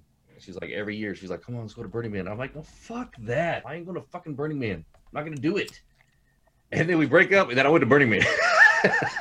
right, like just just by fucking chance. Like, but because Chris was like, "Hey, we got an opportunity to, to perform at Burning Man," and of course she hit me up like, "Oh, now you want to go to Burning Man? Now we broke it. Now you gotta go to Burning Man." Like, yeah, bitch, come see me perform. Come see me live. that is hilarious. So there are a few videos of, of your of the experiences at Burning Man on Rap is a Joke's YouTube channel. Um, yes, there is. There's, I was there's several. You have this 18 plus disclaimer on, and you got past all the YouTube censorship, and I was just bamboozled that I was seeing this content in 2021, and I was pretty impressed that this existed. I was like, this is the weird. It's like, it look. You know those memes where like people are doing goofy rave dancing. It was like that, but nakeder. Yeah. And I was, like, it was wild, bro. It was wild, and it, the, the vibe was crazy. But I, like I said, I won't go back. But everybody got to go once. You can go for a couple days. You know, you go for one or two days, but we were there for the whole week. And, and by the time you leave, you got to stop in Reno, get a fresh shower, you know, have a drink, get a buffet or something. No, I'm definitely. I would love to go, but like it's it's pretty far from Montreal, so it's it's yeah, a it's, it's a big far. trip. So I've met like, people there from all over the world, but those people from Germany and England and shit. It's crazy. I met a few people who've done it, but I mean, I just it looks so cool. It just uh, all of it. Like I just want nah, to go to the desert. It looks cool. It looks super cool. It's just I don't know. we know? shot a music video, so you're not allowed to record at Burning Man. Like when you go in there, you have to have like a press, uh, like a press badge or some shit. Like if you want to walk around with a camera, because it's a bunch of naked people, so they don't want you recording them and shit. You know what I mean? And uh, and not everybody's naked, but there is a lot of motherfuckers that just walk around naked. But you, so you can't just be out recording shit. Um, so somehow I was able to, because we were performing, get like this tag on my cameras that allowed us to record. Uh, so the second year that we went there, we decided to shoot a music video. Now the, vi- the video cameras we had were still tapes, right? Video tape. Uh, no, no digital shit. We, we had it, digital cameras just came out, but I mean, I, I'm gonna go spend money on one. I had di- I cassette tapes, and the sand has like alka- alkali in it or whatever, and it like over if it gets in shit, it kind of deteriorates the shit. So we had to like make sure we kept the tapes in a safe spot and all this crazy shit.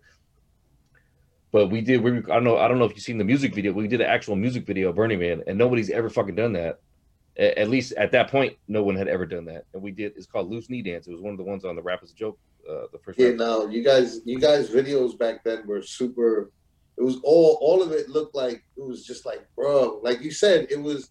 You were hitting at a level where you were like, you know, uh, we're gonna uh, make it sound better than you. We're gonna shoot our videos and with cooler ideas and cooler, you know, everything's gonna fit better than you. You guys worked Yeah. harder um, on the packaging than everybody else.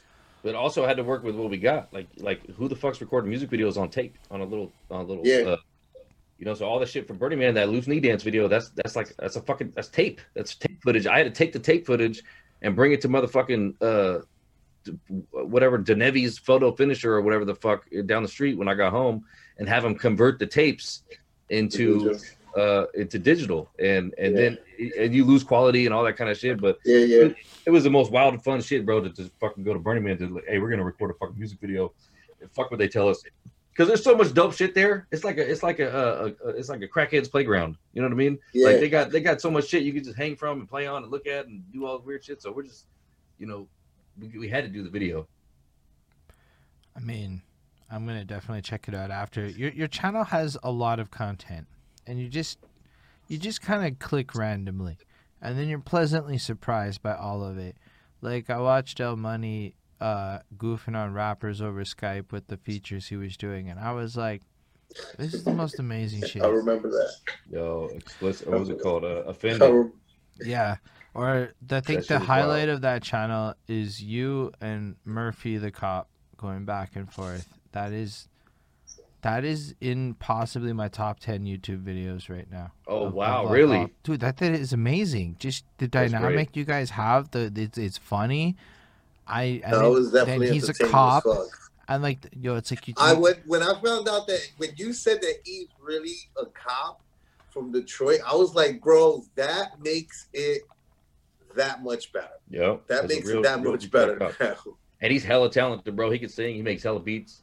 Um, I met the motherfucker on Battle App. Oh my like, gosh, the that app. Dizaster and Canibus reenactment was yeah, the Dizaster in Oh, Canibus. yeah. so that's one That of the was- few was- battle raps you know, I had was like seen. a- a- so I watched that. famous battle rap video. Oh, you Uh, had already seen it. So I, I saw the original. So I saw the original Canibus thing like way back, like the the real battle, and then I saw um your one today actually with Canibus, and I was watching it, and I'm like, this is this is pretty like spot on. And when the notebook busts out and everything, I'm like, this is fucking great.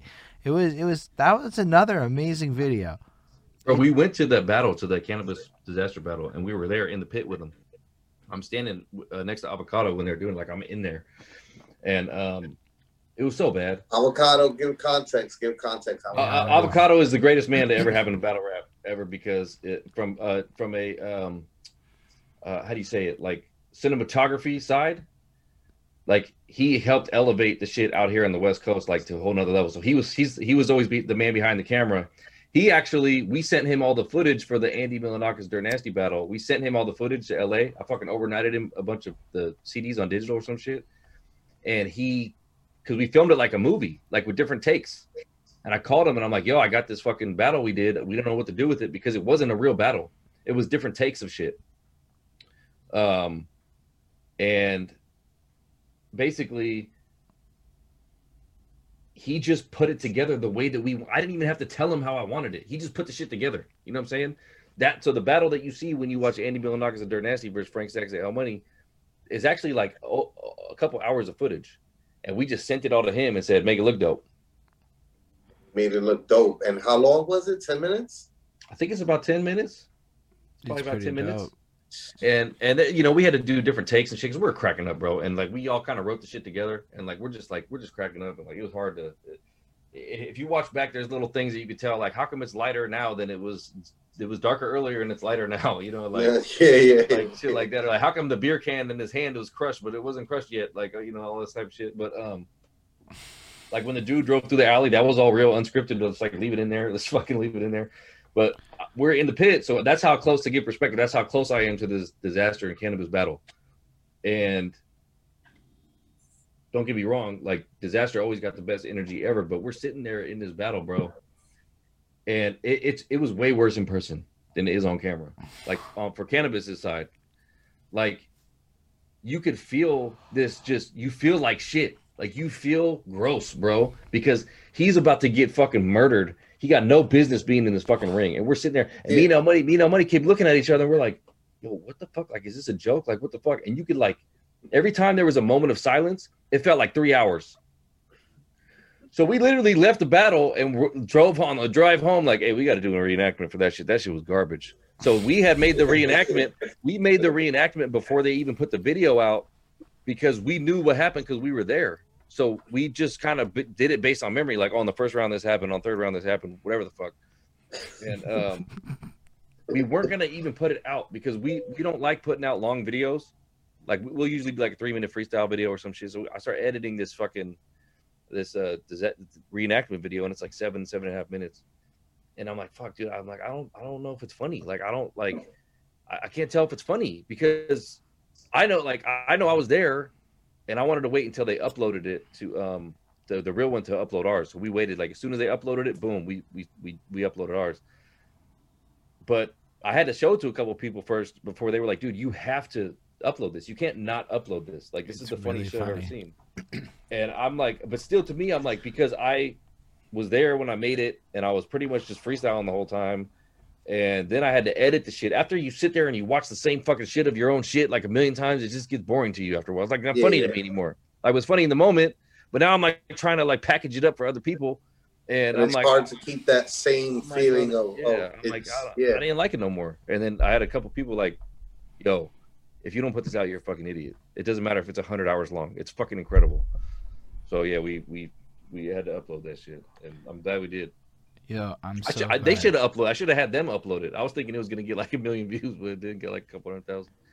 Yo, it was honestly a great video. Like it just brought because you you watch that that battle one time, and you never forget it for the rest of your life. So then you watch your reenactment, and it's like mm, that's pretty spot on.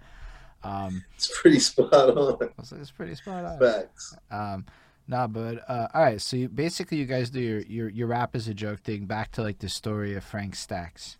Uh, are you Frank Stacks at this point, or are you Frank Jones at this point? Ooh, good question. Uh, I did a mixtape in 2006 when I changed to Frank Stacks because Frank Jones was like, you know, my, me locally. Um, and it was just my name. It was like, I mean, you know, when you when you're young, you have like these stupid hip hop names and shit. Like, you know, you come up with some fucking my, my rap name is gonna be Equilibrium or whatever the fuck. You know, you come yeah, up with yeah. stupid ass names. Come up with crazy names. Come up with crazy names. None of your friends like, call you that. Yeah. None of no. your friends are like, yeah, no. I'm gonna call you that. No, no, they don't. And uh no, they don't. And I remember one of my rap names was fuck. I was probably like 16 or something. It was Immune. Like I had these stupid fucking names. So then I decided to go by Frank Jones because it rhymed with hella shit. It rhymed with hella shit. I had and, a, I had a dumb one. It was Carnage Page. Carnage Page. Nobody was calling me Carnage Page. Yeah, dude. Like, like, no, yeah, no, no. Uh, I'm like, damn, this with the Frank Jones shit. But then Mike Jones came out, and every fucking where I went, bro, motherfuckers be like Frank Jones, Frank who? Jones, Frank Jones, who? who? There's even a fucking video of me uh, competing at the freestyle Olympics in like 2004, 2005, and Topper was the the host, and he comes out and he's like next to the stage we got Frank Jones, who and I'm just like, dude, it's just like cringe because that was every time I went to any battle anywhere ever. I was always introduced like Mike Jones. Oh yeah. Like, I was like, I gotta just, I was like, I'm gonna just go by Frank or something, or like at this point, I'm like, I don't know, man. And then I, I like people used to call me Nitty, obviously, because Frank Nitty. People call me Nitty back in the day. But that was like my nickname. Everybody called me Nitty. What's up, Nitty? Like every to, still to this day, people call me Nitty. But you know how many fucking Frank Nitties there are in rap? That would have been the most sellout shit I could Yeah. have possibly done if I called myself there- Frank Nitty or Frank White. was- You know, they call me Frank White. Like I can't, I can't do that shit. So one time my brother was like, uh, we're from Hayward. We all we're all from Hayward, California. Like all of us, pretty much everybody in this whole story. And um, but Hayward is called the Stack, like the haystack.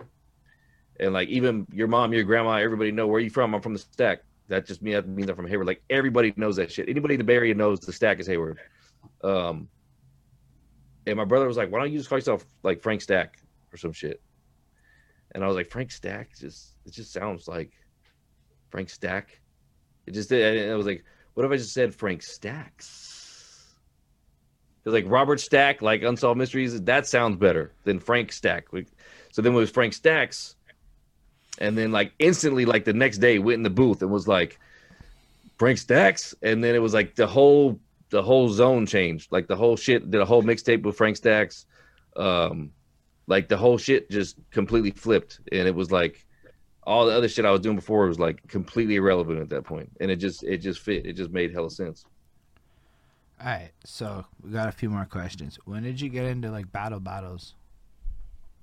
So that that whole time, like in the early 2000s, you know, we're doing, you know, like whether it was high school or like, uh, you know, past that, like, you know, you're doing, um, you know, just battles with who you're battling whoever the fuck wants to rap, really back then.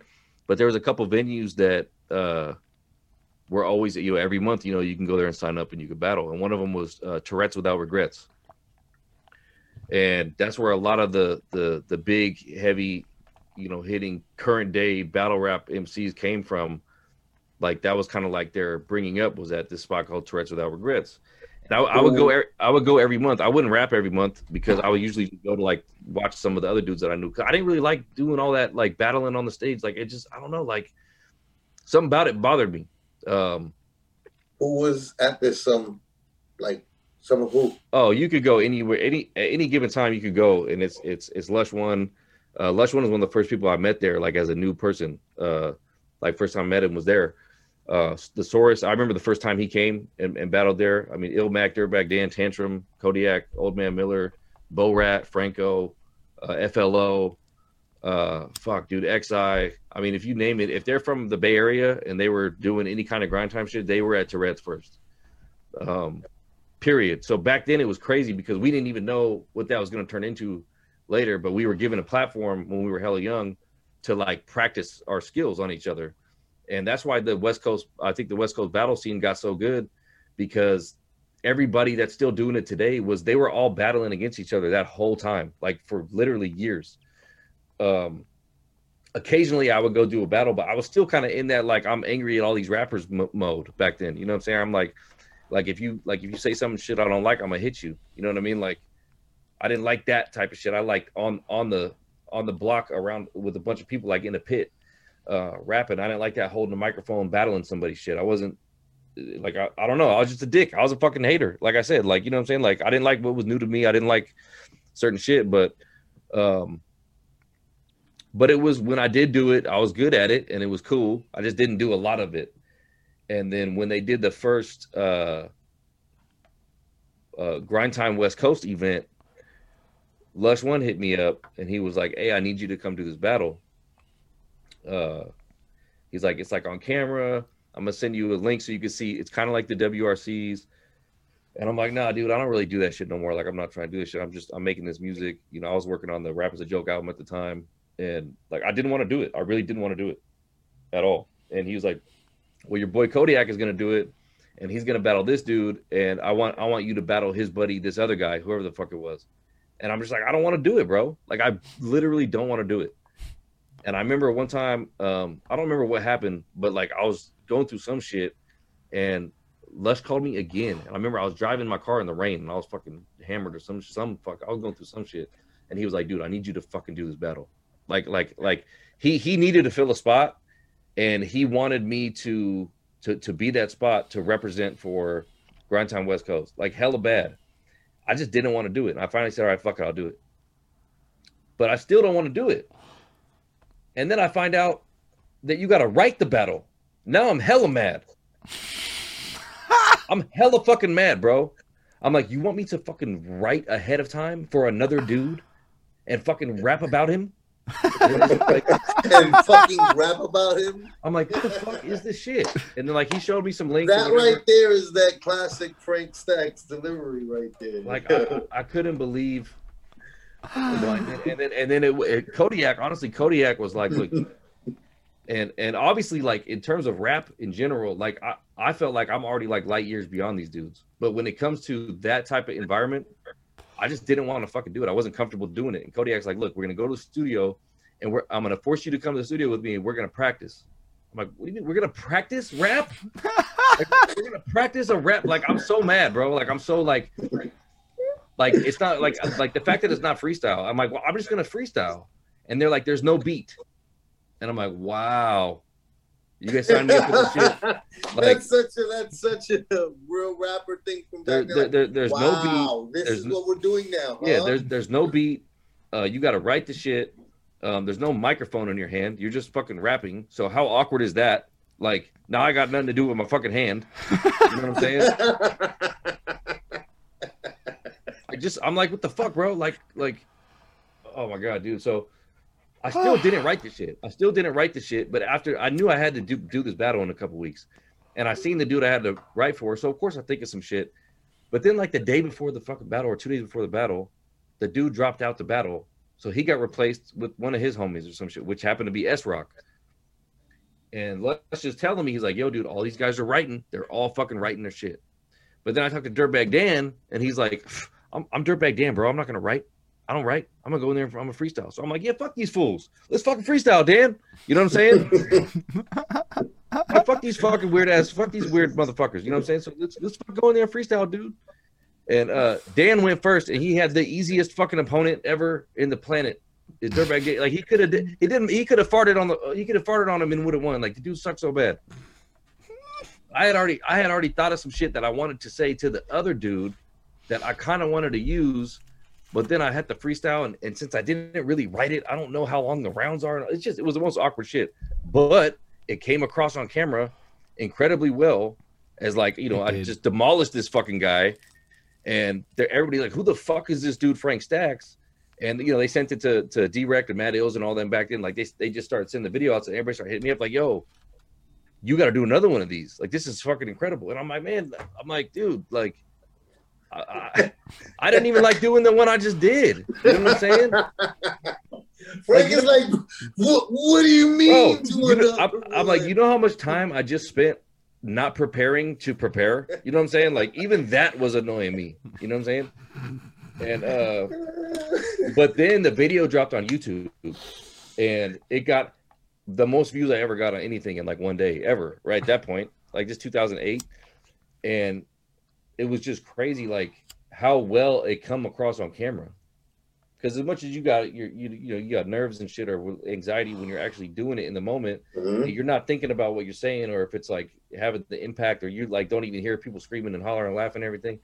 But then you see the video, and I'm like, oh shit, I'm good at this shit. You know I'm kind of good at this shit. The comments like me. They like me in the comments there's no haters for me in the comments. That's a new thing. So fuck me. This but then of course I'm like then of course I'm like I'm the greatest. I'm the greatest of all time. Again, here we are. yeah, I mean, this is know? hilarious though. I don't often laugh. You got me laughing. I should have had you laughing more, but I was you were giving me some serious questions, bro. So I had a straight face laced. You know what I'm saying? Nah, just bro. I, I, don't. I don't even laugh a lot. You can ask Flacco. I barely no, that's laugh. fucking hilarious because I I remember, and I can understand because I felt the same way. You know, like I remember when uh International Pete told me never to come in there freestyling again, and I had the cameraman laughing bro. Bro. The cameraman laughing, shaking the fucking camera, laughing. And I'm like, you're gonna tell me who just made your cameraman laugh when freestyling to never come in here freestyling again, and then I have to write my shit and sound like all these other generic people. Like what? It makes no sense. Like, yeah. So I understand. I understand. that, that was the, the evolution of battle rap, not only for battle rap, but for, for me and a lot of other rappers, because you were forced into this new, uh, you know, this new era of this is how we do things now. And you don't get a fucking choice because if you come unprepared and that dude is prepared, you're going to look like a fucking idiot. You know what I'm saying? yeah. and um as good as like I still think to this day, like if I'm out somewhere and motherfucker, if I'm if I'm vibing and I'm freestyling, I'm gonna cook. I'm gonna fucking cook it. But it's still kind of hard for me to um to sit down and write some shit. Um, that's why I haven't done a lot of battles. You know what I'm saying? Like I don't like putting all that energy into.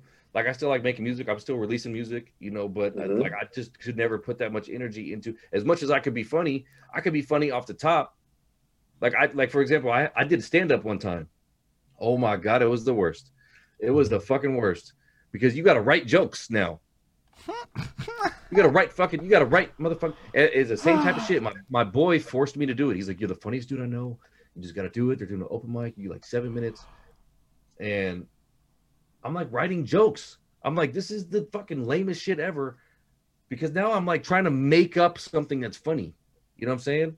Like I'm trying to come up with a joke to tell to make people laugh instead of just being myself. I'm being funny. So like I could sit up there and talk about the audience all night and clown those motherfuckers, and that would be better than the stand up that I did. I was talking about all kind of stupid shit. They actually took me. They said, "Okay, your time's up, bro." When I was on the stage, you know what I mean? Like your time's up. And I'm like, oh, I'm like dressed the same way as I am right now on stage in, in a fucking comedy club, doing trying to do comedy. Um, but it's better when it's just off the top, dude. And and and and that is also how I feel about when I make music now too. Like if I sit there and try to write a song, like and force it, it, it don't come out good. But if I throw on a beat and hit record, like I did when I was in the motherfucking car, you know, when I was 16 years old, and just start freestyling the first time I hear that beat, whatever fucking cadence and rhythms and shit that I got are gonna be so fucking dope that I can take that recording and then listen back to it and be like, oh, that's how the song's supposed to go. So I'm gonna make a Mhm. song. I'm gonna make a song like this. So now Mhm. for the past like five or six years, anytime I want to write a song or anytime I want to create something, I don't even have a pen. I just hit record and whatever comes whatever the fuck comes off the top of my head, then I'll just kind of edit it up. You know what I'm saying? And I use my iPhone and I just use my voice notes on my Yeah. iPhone, it's the best. And that's it. Like if it's not, if I, if if something doesn't, if it doesn't hit me and start hitting me immediately, then just leave it alone. Yeah. Maybe see if somebody else that I'm fucking with, you know, wants to take the lead on like that song, uh, you know, on that beat. But like, if it's not coming to me, like I, I'm not gonna sit there and just keep on forcing it. No. It just doesn't no. make sense. No, and there was uh when um I'm trying to think like when we were doing all those like all the comedy songs, right? Like those ones I would write down because a lot of it was like parody. So I have to actually, you know, you gotta think about what is this person saying? Like if, if I'm gonna be Drake right now, I need to I need to match Oh my Drake. gosh, that fucking that one with the the future Drake song that you redid was was fucking hilarious. That was an amazing fucking parody. Uh was it uh Future or 2 Chainz? Or Or was the I'm on the good cushion alcohol. I don't remember like your version's name of it, but it's that like fuck. Anyway, one of your parodies the most hilarious, and Drake song. yeah, dude. I, I fuck I, I fucking love parodying Drake, bro. He's like he's just so easy to, to to parody. And all you gotta do is take what he's saying, like I did back in the day, and rewrite the shit to say some other shit, but make it make it dope in a different in a, in a whole different context. And it's it's it, it's hella fun. So it's not even forced at that point. Um but if some if you walk up to me and say, Hey, let's make a car let's make a song about uh you know, let's make a song about um whatever the fuck like any rap song title you could think of, I'm gonna have a hard time writing some shit. But if you don't say nothing to me and you just put on the beat and tell me to rap, I'll come up with the whole song. I'll come up with three verses and a hook right there. You know what I mean? Like, um, then edit it up. It's just it's more fun, dude. Like you said, and like uh, Dutch, like you were saying earlier, like you can feel the energy when the energy's there, but when the energy's forced, uh, that comes off too in a negative way. So it's like it's it's the same thing. Oh, I totally- Absolutely. That's why I also understood what you were saying earlier about like the not knowing, you know, the nerves. Like people don't understand if you never battled in like modern era, they don't like understand. Like for some reason, the nerves are different. Like I remember being coming up in New York City and like battling in neighborhoods that like I knew that like shit could go left as fuck, you know? And like I'm here disrespecting the dude that's the dude of the area with rapping to his face, you know, and shit could go left as fuck. And I never had the type of nerves that I would have once the fucking cameras were on and we was doing shit with fucking grind time. Like it was weird. I don't know why.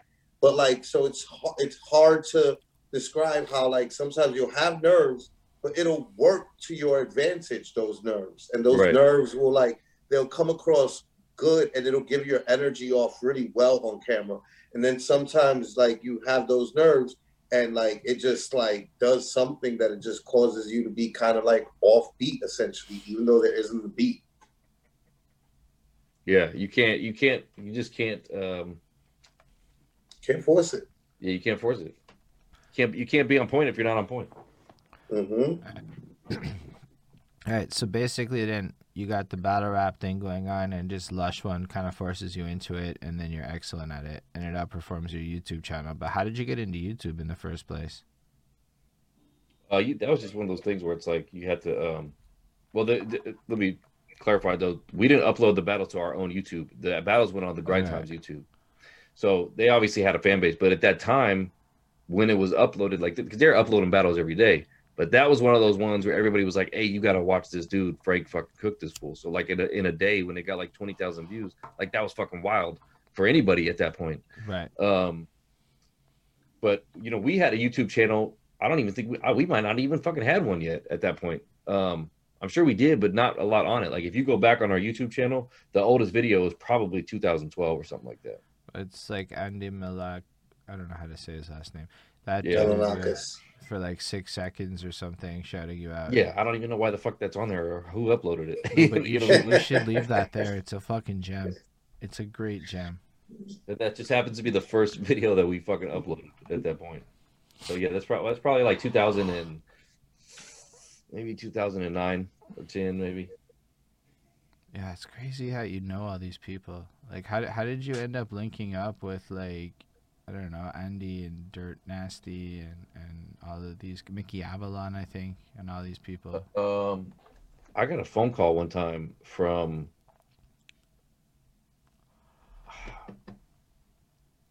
I'm trying to think what really happened, or if I'm making this up.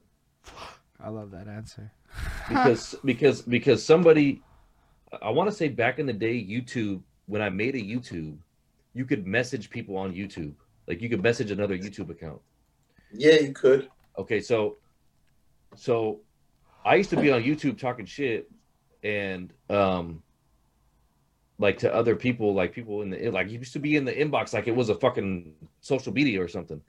And I got a, a message from Andy Milonakis on the YouTube, and he was like, "Hey, give me your phone number. We want to call you." Um, and I was like, yeah, whatever. Like I just did, I still get I still gave them my phone number. Whatever the fuck whatever the Yo, fuck. You're you're both weirdos, by the way. Something but, happened. But by the way, that's the fucking best way to have been. For you to have been that like willing to like be like, yeah, I'll give you my phone number, stranger online. And for him, stranger online, to be like, yo, let me get your phone number so we can get some shit cracking. It's just, well, just in, like in 2009, um and this is probably 2010, as it must have been shit. No, 2009. The only battle I think I had out was the S Rock battle. Uh,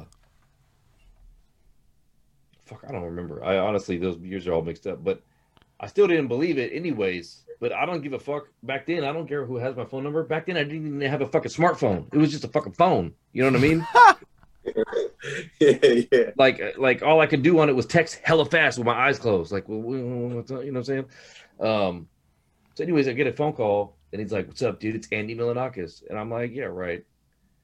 And then it's him and Dirt Nasty and somebody else, uh, Andre Legacy or something, and they were like, um, "Yo, we think you're great. We want to fucking do some shit with you, make some music, like whatever. We're gonna come to the Bay for this show or something." They end up coming up they ended up coming up, uh, or Simon Dirt Nasty came up, and me and me and Madness went out with him for a night. Like he invited us out, and we just went we just went fucking ape shit and had hella fun. And then a few months later is when we kind of finally started like sharing music with them and like all that type of shit. And these these dudes came to the studio like they came to record some songs and to do that battle. So in, in the span of that day, we did like the interview for the battle. We did we filmed the battle all day and we recorded a couple songs with them. Those motherfuckers in the booth, they knock their shit out faster than fucking any rapper I've been done rapping with in the booth. They go in there and one take Jake the whole shit like like a fucking professional, fucking mind blowing. Like all the rappers I've been around my whole life, and here Andy Milonakis and Dirt Nasty come in and just one take Jake the whole shit. And we're laughing, obviously fucking we're like the only time we had to stop was when they're fucking laughing. Like they didn't have to do, oh, let me do that over. I didn't like how my voice like like rappers be doing. You know what I mean? Um, but that one day where they came to the studio, it was, it was pretty fucking productive. You know, we did the uh the, the battle video and did a couple songs. We did the rape somebody song, which uh, we actually had to take down for like some Dirt Nasty was like getting legal shit coming at him for for for putting that song out. Like it was crazy, bro, back then. Like she was she was fucking wild. That rape somebody song was back when YouTube had like rankings in in new new music that came out. Um, and that song was number one for like a week on YouTube, like the song itself. And so it was getting a hell of attention, mostly negative, because it was fucking called Rape Somebody, obviously. Yeah. Um, but it was still a parody. Like it was like, you know, you can't joke about rape. Well, like I'm talking about raping fucking Beavis and Butthead on this shit. You know what I'm saying? Like, but Dirt Nasty was in the middle of doing these this college tours, and he was getting canceled. Like they were canceling him like left and right. Before um, there's a cancel culture, dude. Which... Before because of the song, there was there was women coming with signs that say, uh, "Rape is about as funny as me chopping your dick off," and like all this other type of shit. And uh, we we performed the song live one time. He came up another time. We performed it live at at Slim's in San Francisco, which closed down recently, but it was like one of the better live music venues there. We performed that song live, and it was a whole sea of people that already knew the fucking song, and it was like it was fucking wild to me because it wasn't like the little club experiences that we had before where people knew the song because they came to the club all the time. This was like these people heard the shit online, you know what I'm saying, and they know the fucking words. So for me, that was like that shit was fucking dope. But then we had to take the song out, remove him off it, re-release it, all this fucking wild shit happened. But um, yeah, we've been I've been fucking with them still. To this day, I talk to I talk to Simon like all the time. Yeah, that's oh, dope. That's great that you guys got a good relationship like that. Yeah, no, he has an astounding Wikipedia page. Um, anyway, his story, his, it just is. It's the way. Yeah, his he, he, he he's a very um, he's a very interesting character. He's he's hella smart. He's been around. He's from the Bay Area too. Oh, word. Yeah, he's from he's from right there in Alameda, like just not not far at all. Okay. That's why when he when he comes in the 1980s shit, he's got the all the A's gear on. Like he's really an A's fan. Like he's from out here, from like word, word. So, so basically, Which shouts. We we had a conversation in your in your um in your inbox about the A's because I was telling you how much I love your your A's jacket, and so shouts out to the A's specifically Shouts out to the 1989 90 uh, Oakland A's team with Mark McGwire, Jose Canseco, Rickey Henderson, Dave Stewart, Dennis Eckersley, Don uh, Baylor. Don Baylor. Yo, Walt Weiss. Yo, crazy team. Crazy team. Shouts out to the Oakland A's. Yeah. That was some the, the back when you're back when uh you know those those were your heroes back then. Yeah, for real. Those were my heroes. Yeah. Um, fair enough. I don't know. I'm Canadian. I'm like I don't fully. you did. Like, perfect, like perfect You guys aren't talking about hockey, so I'm not really. You know. anyway. um, no, but it's okay. So you link up with these guys, and you're doing all this YouTube stuff at some point or another, and you're involved in battles. You battle the O'Shea. Is that his name? That the guy. Yeah you battle him at some point. How does that happen? Because that's the first thing that appears when I type in Frank Stacks into YouTube. Well, I I, I did the the S Rock battle, and then that that got the attention of everybody from Florida, where Grind Time started in Florida, right? So when I did the S Rock battle on Grind Time's platform, and then they, um, you know, they seen that, then they had me come battle Surgeon General in Florida, which, which you know, at the same time, still I'm kind of like I don't really like doing this shit, but it was so dope to do it and see it on the video and everything. So like, plus I had just made the connection with Caustic and Madness and shit like that out here. So uh, Madness is like, hey, we'll go, we'll go to Madness. Actually lived out here at the time, so he's like, hey, well, I'll go to Florida. We stay at my mom's house. We can stay Cap Callis' house. We can stay, you know, uh, Smooth's house. We could do, we could do whatever we want out there for like a week. So I, I, when I went to, you know, Battle Surgeon General, uh, that was a bigger deal for everybody because everybody Surgeon General for them was like a household name on the battle rap shit, and I battled him like in it on his home, home turf, kind of. Nobody knew who the fuck I was at all, like zero. Nobody like who the fuck is this dude? Just came in and cooked him, and then you know it wasn't long after that video came out where Don't Flop called me from uh uh from England and was like, we want you to battle who's O'Shea, who was at the time was like their champion, right?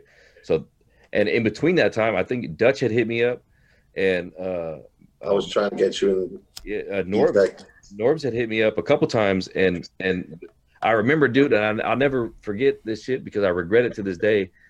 And I, I forget who he wanted me to battle. If it, it was like somebody with X in his name, X Factor or some shit like that, and he was like, "Yeah, three minute rounds." And and I already hate writing the shit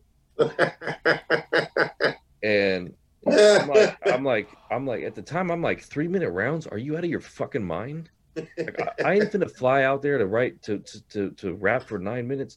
Like that was crazy to me. Like a minute, okay, I get it. It's a minute. You know what I mean? Or maybe a little over a minute was what we were doing back then. But you know, in hindsight, man, I'm a fucking dumbass because I'd have been on Smack fucking first from from yeah, you would have.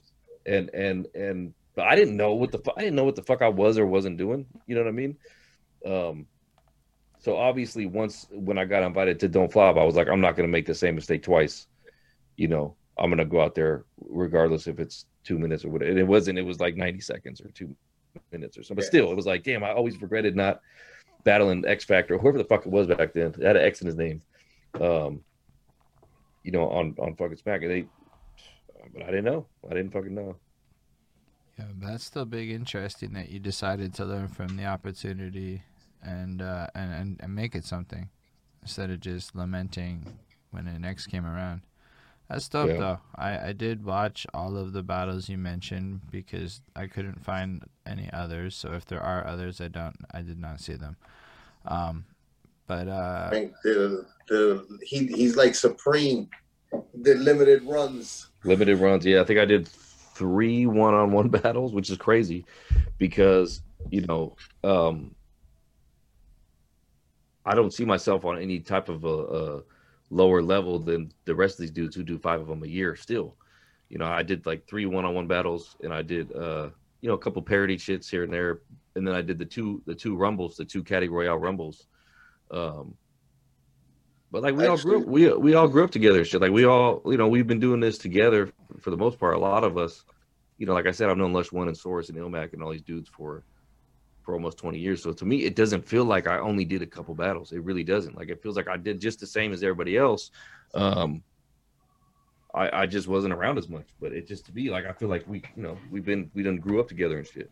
Right. So simultaneous to that, you have all the music going on and you guys are pushing the or rest in peace Cadillac Rum.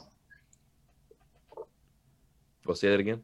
And then at the same time, you're pushing the Rap is a Joke project at uh, all at the same thing. Uh, this is a music idea because I saw you have a bunch of albums that came out.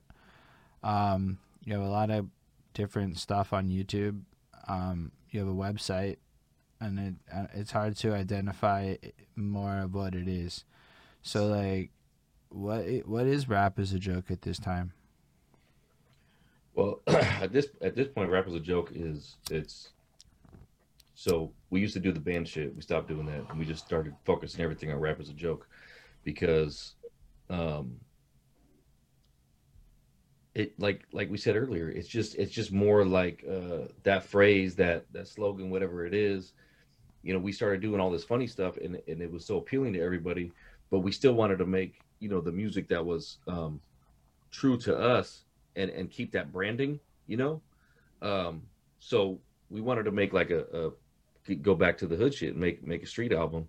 And we made a street album with with hella Bay Area features like legends from the Bay Area, like the Jacka, AP9, Killa Tay, Agerman, you know, Spice One, uh, T Nutty, like a lot of these dudes that were from this area out here, who everybody here knows who they are, but we had already kind of been had them in the studio and like we knew them. Like I'm hella close with AP9, and he like we would bring all these rappers in, and yeah, we were making the funny shit, but then we decided, okay, let's do this whole let's do this whole Area hood shit album, and then we're gonna call it All Jokes Aside. So then on the cover, it's like half of the logo, like the little face logo, like this right here. It's like the half of the face, uh, or whatever. And it's not a funny song on the whole shit. It's just it's just slappers like all the way through. So that gave us like a dynamic to where then we we did start getting more attention because we were still using the rap as a joke, you know, as like the the promotional aspect, but then then we're really fucking rapping and we're rapping with all these dudes. So when I did the um the O'Shea battle was when we were pro- heavily promoting that that all jokes aside record and that motherfucker got hella downloads. Like it was crazy. Uh, a lot of people were expecting more uh, comical shit but then they got something that was in some ways better and and unexpected. And then so it's like okay so now these fools are like yin yang you know with the fucking they got they got both bases covered. Um and that was like one of the that was like one of the funnest projects i did because i mean it's literally it got all my favorite rappers on it like growing up like it's got i'm literally making songs with my favorite rappers and and it's not like i'm charging them oh send me a verse and like like i'm actually like in the studio like rapping with these fools that i grew up listening to which was just crazy to us both me and el money uh like Killa Tay and spice one and shit like it, that shit was just crazy to us. People other people might not necessarily know who they are but to us it was like it might as well be tupac you know what i mean? Mm-hmm. and um that's those those are bay area legends it's, it's just dope to have that and we have we still have hella music that we made with all them that we never even released because it didn't you know fit the album or or fit the you know kind of what we were working with but um then it got to the point where okay now we did both uh we did some comedy and we did some um uh some other shit. Now it got kind of got like where like it was almost like whatever we throw at the wall is gonna stick. So let's just throw some random shit at the wall and um i mean dude it was crazy how that happened. That that that's how it got into like rape somebody. And like how extreme can we get? Like dead dead prostitute in my trunk. And like that all, prostitute in my trunk was the video was really dope though.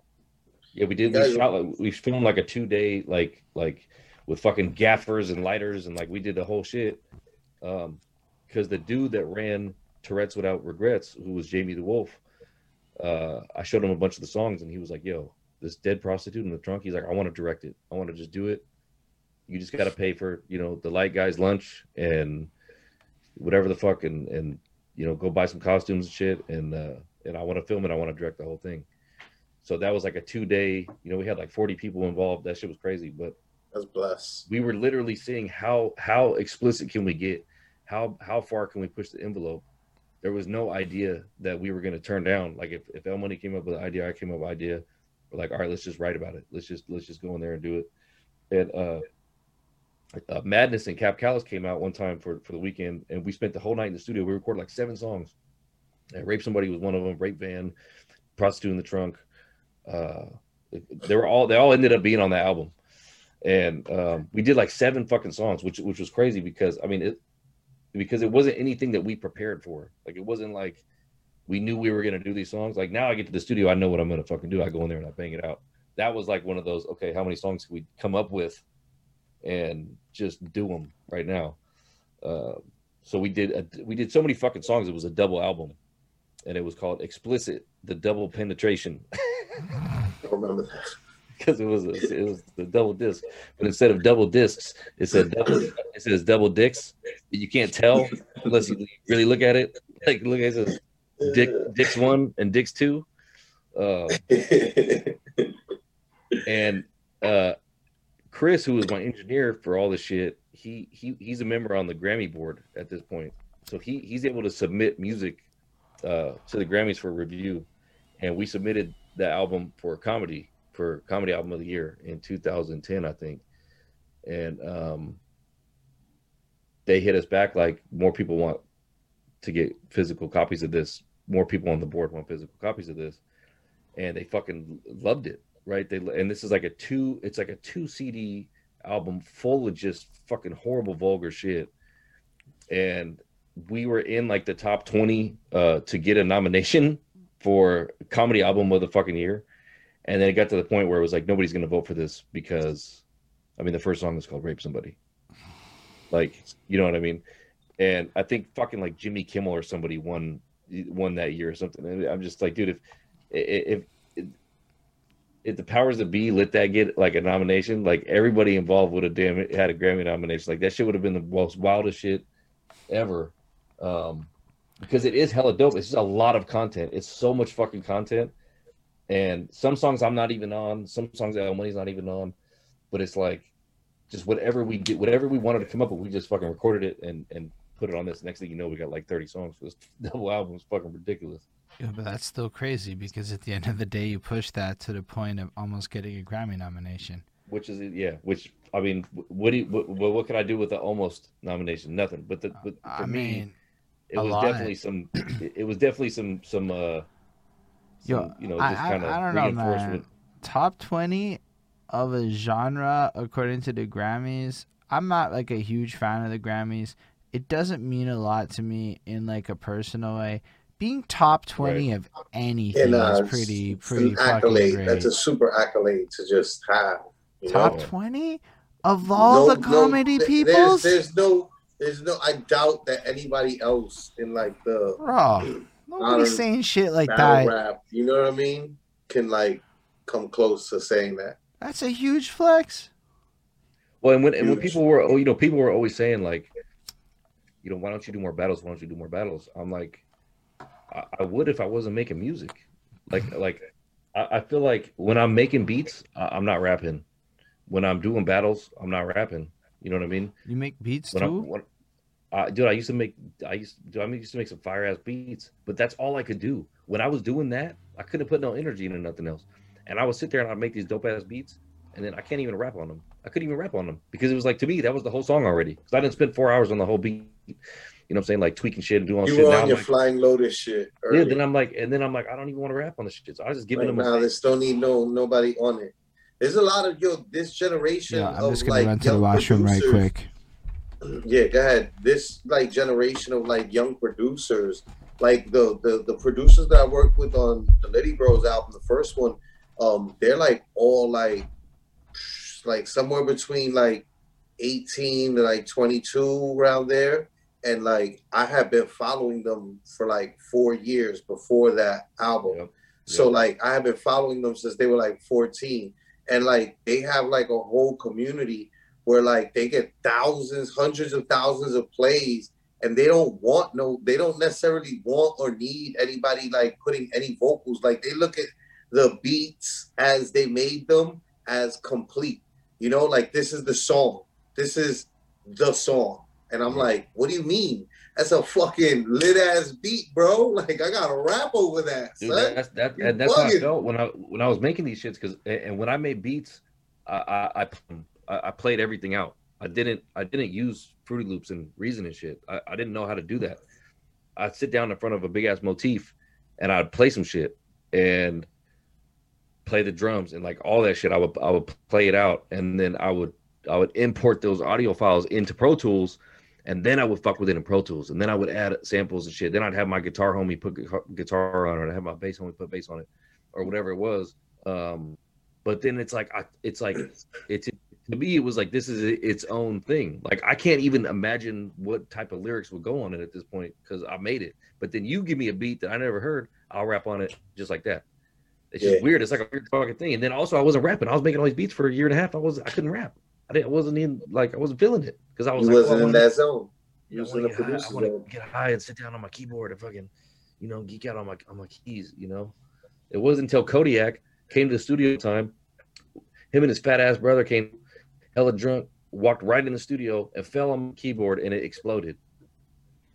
The whole motif just like just shattered, like when dude fell on it, and that was the last day I ever made a beat. Because I was like, I'm not gonna buy another one. you know what I'm saying? Yeah. Like, I ain't doing another beats anyways. And ain't nobody else was gonna buy me another one. So I was like, fuck it. Just I guess I, I guess I gotta start rapping again. Fuck. So you, I mean, what you you think that you would have kept on like on that road of like producing more so than rapping if you? I, I, I do miss it and I, I still want to do it sometimes, especially now, like because um you know, it's something I could do at the house. It's something I could do wherever, you know, some headphones in. Uh and I tell my wife every year for Christmas, I'm like, hey, I need that new four thousand dollar uh, motif XF. You know what I'm saying? you know what I'm saying? And she's like, fuck you. But every year I'll keep I'm gonna keep asking. You know what I'm saying? I need to get that motif in there. And, I mean, uh, you can just start like with like shit. an app nowadays. well, I got I actually bought this. I actually bought this thing. Um a little mini. I haven't figured it out yet. Yeah, I got the little mini. I just haven't figured it out yet and set it up. You But I was should. You talking should. with, I was fucking with Gambit, and he was telling me like how he does it. I'm trying to get this was this was like during the pandemic and shit. Uh, when I started getting all my shit set up, so he told me what to get. Uh, that's that's how that's how I'm running this mic through here right now from all the shit that uh, Gambit told me to get. Uh, but I do I do need to hit him up and fucking tell him to show me how to fucking connect all this fucking shit. Like, like I said, I'm not good with all that. Oh, that's I best. rap my ass off though. Thanks. Yo, how do, Stop it. what is this? What is this rap app that you end up rapping on? Okay, so Dirt Nasty calls me one day and he's like, "Yo, there's this app out. It's it's Burner's app and it's called Battle App. You got to get on it." And again, I'm like, "Dude, hell no." you know what I'm saying? It just sounds it just sounds like the dumbest shit ever. Cuz you go on it and it's just random people talking shit, you know. Um but there was actually some dope dude, there was some dope people on there, like dudes, chicks, everything. So I download the app and then I start calling people I know, like, yo, this shit is actually kind of dope. Like, because what you do is you just take the phone and you could just pick any any battle. Somebody could just record for 30 seconds. You could pick anything that anybody did that they left open for 30 seconds, and you could respond to it however the fuck you want. And usually they pick the beat. So the beat and, and they have a hella good beat selection. Like they got hundreds of beats, bro. They got everything you could imagine. All the Kanye shit, Drake shit, Meek Mill, fucking you name it, it's fucking on there. Tupac, they got everybody's beats. Uh, so you could just 30 seconds, record it, boom, send it. And then when it gets sent like that, now it's a battle that gets shows up in everybody's feed. Now everybody can watch it and vote on it. So it actually became pretty fucking addictive. Um, if the owners of the app took it seriously, which is Burner, but I mean he's in the cookie business, like he's he, he ain't got no time for that shit You don't got Uh, no time like for that, that. like that like that shit would fucking that shit would that shit would have blown up but we the, the small time frame that i was on it maybe like under a year um i was obsessed bro. I was i was stuck in that shit because i could be i could hop in the car and open it up and see oh so and so sent you a battle and just respond to the shit and then just keep going. And just, i was just one take jaking it all the time and just cooking fools. And then people start forming posses and groups and shit. And then like all this then everybody has to start getting better because now they're like oh i gotta beat this dude this dude uh like uh, Big T was on there for a minute, Big K was on there for a minute, uh, Awkwards was on there for a minute, but nobody really stuck stuck with it. I think a lot of the big name battle rappers didn't want to get on there and get roasted by you know Joe Schmo down the street type type of shit. But I fucking welcomed that shit, bro. I thought it was I thought it was great. Like if somebody could cook could cook me or make fun of me and you old fat Italian dude and that's why you never made it in rap and all this shit. I'm like, dude, this is fucking great. Like it, it it's a place where all these people can interact with me who uh, in other ways wouldn't have been able to, and then I battle them, and they're like, "Oh my god!" It's like Cameo, you know that fucking app where you could whatever. yeah, Like, yeah, people, yeah. people are like, "Oh my god, I, I battled Frank Stacks!" Like that's crazy to me, right? Like, and it's crazy to me too because it's dope. It's like dope for them. Like if I had an Yeah. opportunity to do some shit like that with you know, like like me for example, recording with with some of my favorite rappers like I did, like for them that's almost maybe almost equally as dope. To oh fuck, I battled Frank Stacks, he killed me. You know what I mean? Like. Um, I battled Shaq. Dude but the but the but the app it, it fell apart like it just started sucking like there was like people were filming themselves taking shits and fucking jerking off and all kind of fat bitches started getting naked it just it got real nasty there was no there was nobody was like censoring it or like managing it and it just That's no fun.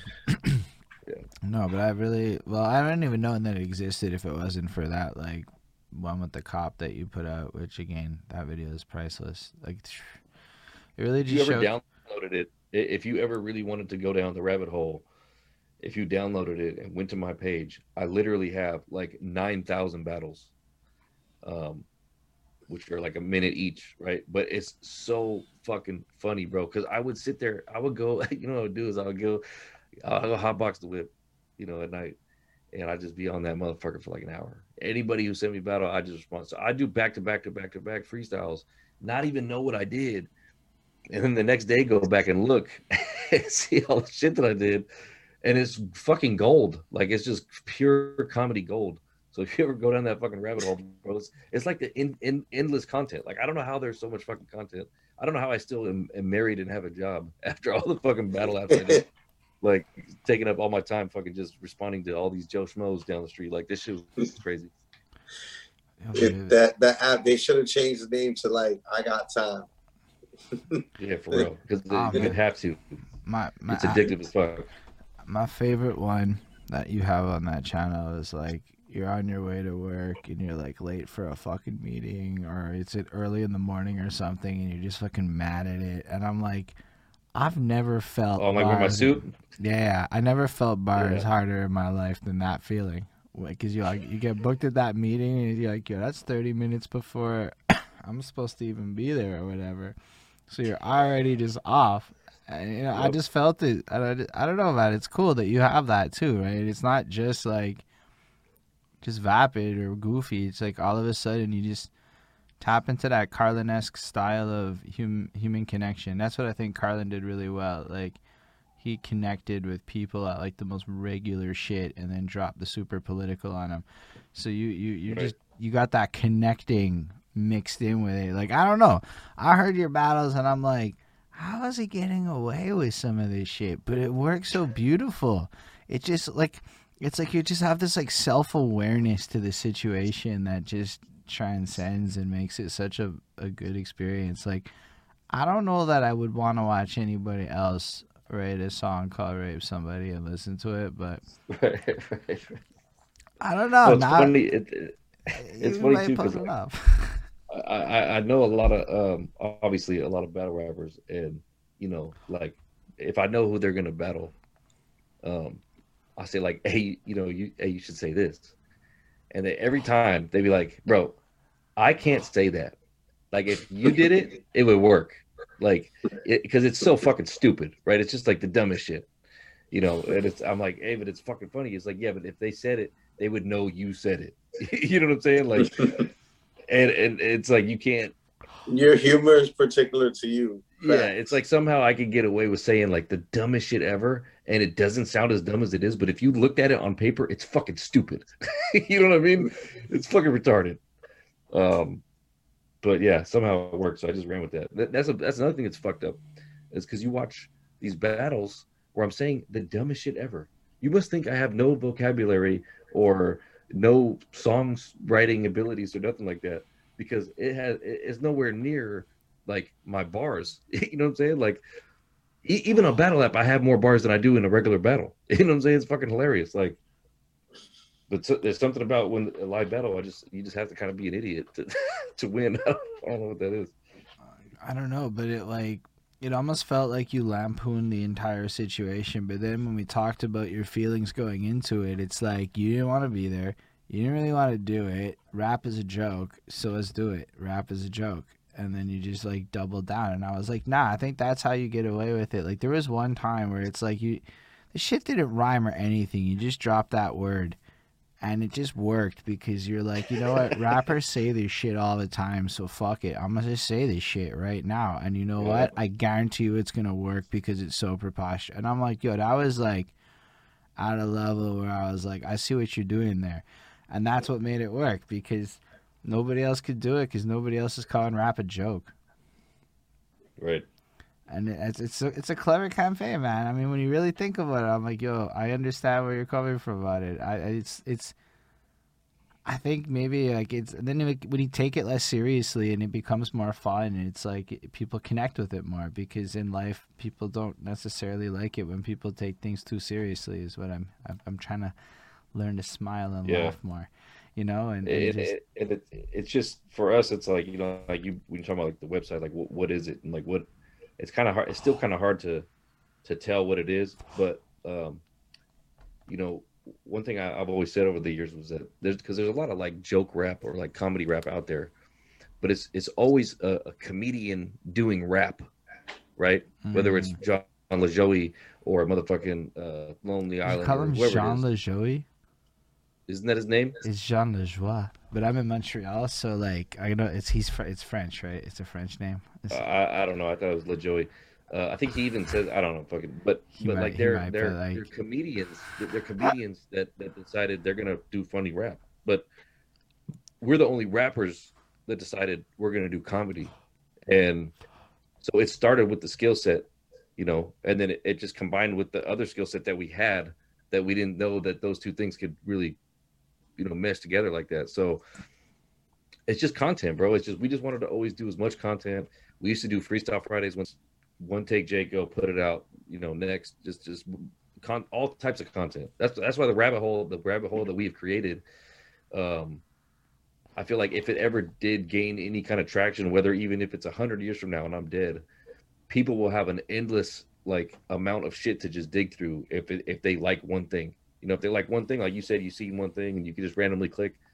Like there's just hella shit. Like what the fuck are these guys? They do battle raps. They fucking make hood shit. They go to Burning Man. What the fuck? What the fuck? Who? What the fuck are these yep. guys? That was my so much shit. There's so much shit that you could go through. Um, you know, it just it was never just reached on that scale. Like if we had a million YouTube followers or whatever the fuck it was, because uh, it is kind of a niche thing where you got to hear about it a certain way and and just kind of like the NWA shit. It's like, hey, have you heard this new rap is a joke shit? You know what I mean? Like, who the fuck is that? Um, Yo, but that's so cool. Like it's it's like you never sold out. You know, like that that's a thing that comes up, the sellout shit. No, you just like in in a, in like a very pure sense of that term, you just kind of stuck to your own shit. Like, your fucking Instagram's private. I'm like, who the fuck keeps their Instagram private? Frank Stacks does. Yep. I'm like, it that's is. serious. I've always I've always had all my shit private, which is which is weird because I just never cared about uh social media. which is like, weird serious. And then it's like, but the meantime, you got your shit unlocked for what matters. You got the merch in the back. You got everything there. It's like you care about the things that are gonna pay your bills, and you just kind of ignored all the vanity shit. And then all the hip people know what a Frank Stacks is. Like there are a few people. Oh shit! Somebody wanted me to ask you something when I posted the event. Um, Ishmael wanted us to ask him about the um about the the tournament. One of the one of the one of the battles that was the the was it the one that you when you battled the Saurus? Who else was it that was on the list? Uh, uh when I battled the Saurus. Right? No, or was it the Saurus? Was it well, I, I got Caustic? What like it was a it was a big circle of y'all. Oh, at the Caddy Royale? Caddy yeah, that was Royale, a, yeah. So somebody asked. Uh, it was this guy, um, Uncle Dre, on my Facebook. It was ask him about the Caddy Royale and how he won because social media. Oh, oh, that's a great story, actually. Um, so we did this Caddy Royale where you had to vote on it for the winner, right? And it was me versus Ilmac versus Marv One versus Real Deal versus everybody knows. And uh, Ilmac, when the battle dropped, Ilmac goes and puts out a video on his YouTube, like a um, like just one of those like he's standing in front of the mic. I'm gonna just spit a whole song whatever, like just a bunch of bars, and he he's promoting, "Hey, go vote for me," on this battle, right? Um, this was fucking fantastic that this happened. I completely that this is something that you, you need to know about. uh, but he puts that he, he puts out this he puts out this video of him rapping and saying, you know, go vote for me on this battle that dropped. Um, and they put it out on like I don't remember if it was on Ruin Your Day or, or whatever, where obviously they had more of a, a following than me. And I'm like, I, I, I listened to that shit and I was so fucking mad that he, he couldn't just let it be what it was and um, win or lose the battle that he actually promoted it that way. But it was actually kind of smart because so what I did was I ripped the video off of his YouTube and I ripped a part of the beat and I had sent it to my engineer and he chopped it up and made a fucking instrumental out of his own beat and then I rapped on the beat as if I was Ilmac, and then I layered the lyrics over his video, making fun of him the whole time. and it was like two or three minutes, and it was like almost exactly like the parody was just on point. And I'm rapping yeah. Illmac, but I'm making fun of Illmac, and that shit went like viral, like sixty thousand views. Uh, it, it, got way more views than he got on his shit, like overnight. so I'm like saying instead of saying, you know, he says vote for Ilmac, I'm like vote for vote for Frank Stacks on the category royale. That's the last thing I say on the battle, and I won. I won. I got all the votes. So, he so said, "I won. I won. I got all the votes." But I went to the studio. like that's what you get, motherfucker. Exactly. That's what you. That's don't don't fucking try to cheat. And so you were like, you know what? All right then. So then we're gonna cheat all the way. All the I'm way. gonna show you how to do it. Yeah, dude, that's amazing. And, and, it, and, and it's funny because I mean, it's really incredible. And I even made the, the audio version available to download on BandLab because it's, it, it's like a diss song. And, and, and and that's the thing too. Like in battle rap, like I feel like, you know, people people battle and talk all this shit. And there's a lot of behind the scenes beef. Uh, maybe not as, as much now as it used to be, but like nobody was ever making diss diss songs. And uh, rest in peace, PH. He was the only one who like I, I made a diss song about him, and he actually was like, you know what? That that's that's what I do. And he came back and, and did a response uh, to my diss song, which was wild because I didn't think anybody would ever respond to to to a diss song that I put out, especially in the battle rap community. But then I had people hit me up like, "Yo, who who the fuck are you? How do you have PH making a diss song about you? Like, how did how did you do that? You know what I'm saying? Like, because people know him from from from music as well. You know what I'm saying? Maybe yeah. not battle rap. Like like not he, more so. Yeah, he was absolutely. already a factor in in music in general. Um, but I'm probably the only one that I know. There might be a couple other, but I've done multiple diss records, uh, and and, and I've murdered some shit. Like when I did that disc with PH, I was dissing Uno Lavos and, and Big Mac also. And uh, Big Mac told me he he retired after that one line I had about him. Like he just never rapped again. And uh, Cali Smooth did like a diss about uh, Caustic, and so I did a whole Cali Smooth diss on the Hit 'em Up. I remade the Hit 'em Up beat. I don't remember that one. And, and I fucking cooked him, bro. I cooked him so fucking hard, and they, there was no way he could respond to that, and there was no way Illmac could have responded to the one that I did. I mean, you can't. It's one of those things where it's like, but at least PH did respond, and then when I finally got to see PH again, you know, it was like thank you for fucking responding, bro. Because you, I hate leaving fucking bait out there and, and to not get taken. Like, and it's got to at least be somewhat comparable too. Like, if you can't respond, don't respond. But yeah. you know, which uh, is why I think that most of them don't respond, right? Like, right. I don't think that, like, they don't. They they they majority of those guys, like, you know, they they don't they don't understand the full scope of right. it and how to like really do it right in all those senses, which is why they're really good at battle rap in the format that it is. And you know, yeah, there's dudes that are there's dudes that are doing battle rap that have never rapped. Yeah, no, you already know. In their life. Yeah, never never, never rapped on a song a day in their life. Never don't understand what it's like to be on beat. That's also why I'm always an asshole, and that's why I don't like nobody either because I, I I'm a fucking hater, bro. I'll say it again and again. Like, don't expect me to love everything. And one thing I do not love is these dudes that just come in here because they're fucking super nerds of this subculture that we've created and just want to like replicate it without all of the shit that we did before. You know, yeah, yeah. Whether it was riding around with a fucking boombox in your car, or battling a, a, at the high schools, or fucking trying to find a studio, or trying to build a studio, like you didn't do none of that shit. All you do yeah. is fucking watch YouTube. So like you were saying, like with these new kids now coming out, when the TikTokers and all the other shit, I don't give a fuck. I don't fucking like that shit. I don't like them, and uh, that's that's why I did that. That's why I did that. That that battle rap is a joke song because battle rap is now a joke because all the people that are coming in it, they're just like, hey, I want to be like this and I want to be like this and look at me. I, I could come up with a cool rap name and and and and you know like you know the names are pretty crazy nowadays. I'm just like, really, what the fuck? Yo, I used to hate back in the days when we were doing it. There was a lot of names. I was just like, my guy, why? How do you name yourself AC? Like, I can't look up.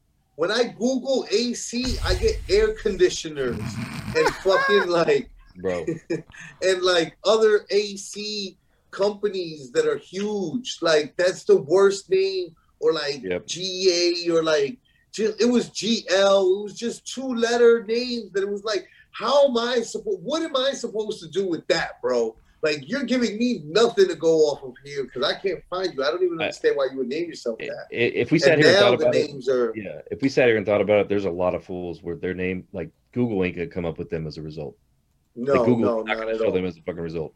And uh, uh, the little homie C three, uh, C C four, where it's just like, bro, you're named after yeah. a very popular explosive, like like that's you're never glad, gonna pop uh, up first. That, that's why I'm glad when you look at Frank Stacks or rap as a joke, you instantly get the search results. Yeah, instantly, instantly. You, you know, when you look up rap afterwards. back in the days when you looked up Dutch Vega or even now and like uh now like Flaco Bay or Lady Bros, like all that's always like, yo, I always before I even endeavor on a thing, it's like look it up, make sure that this is like 100% as original as I think it is. Mm-hmm. And it, you know, usually is. So also, it's convenient that rapisajoke.com is just and lidybros.com. Let's just let's just yeah. be fair. Are yeah. both convenient, typeable in things, but also like really sticky.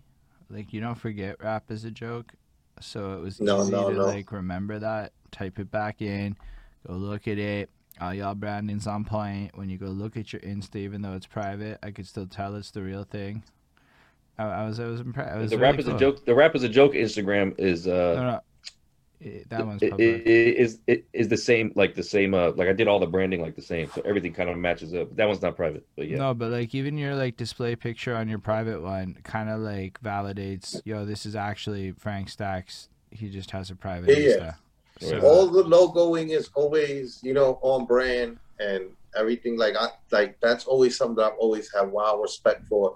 But I mean, that's why I fuck with you heavy, which is like a thing that we were on.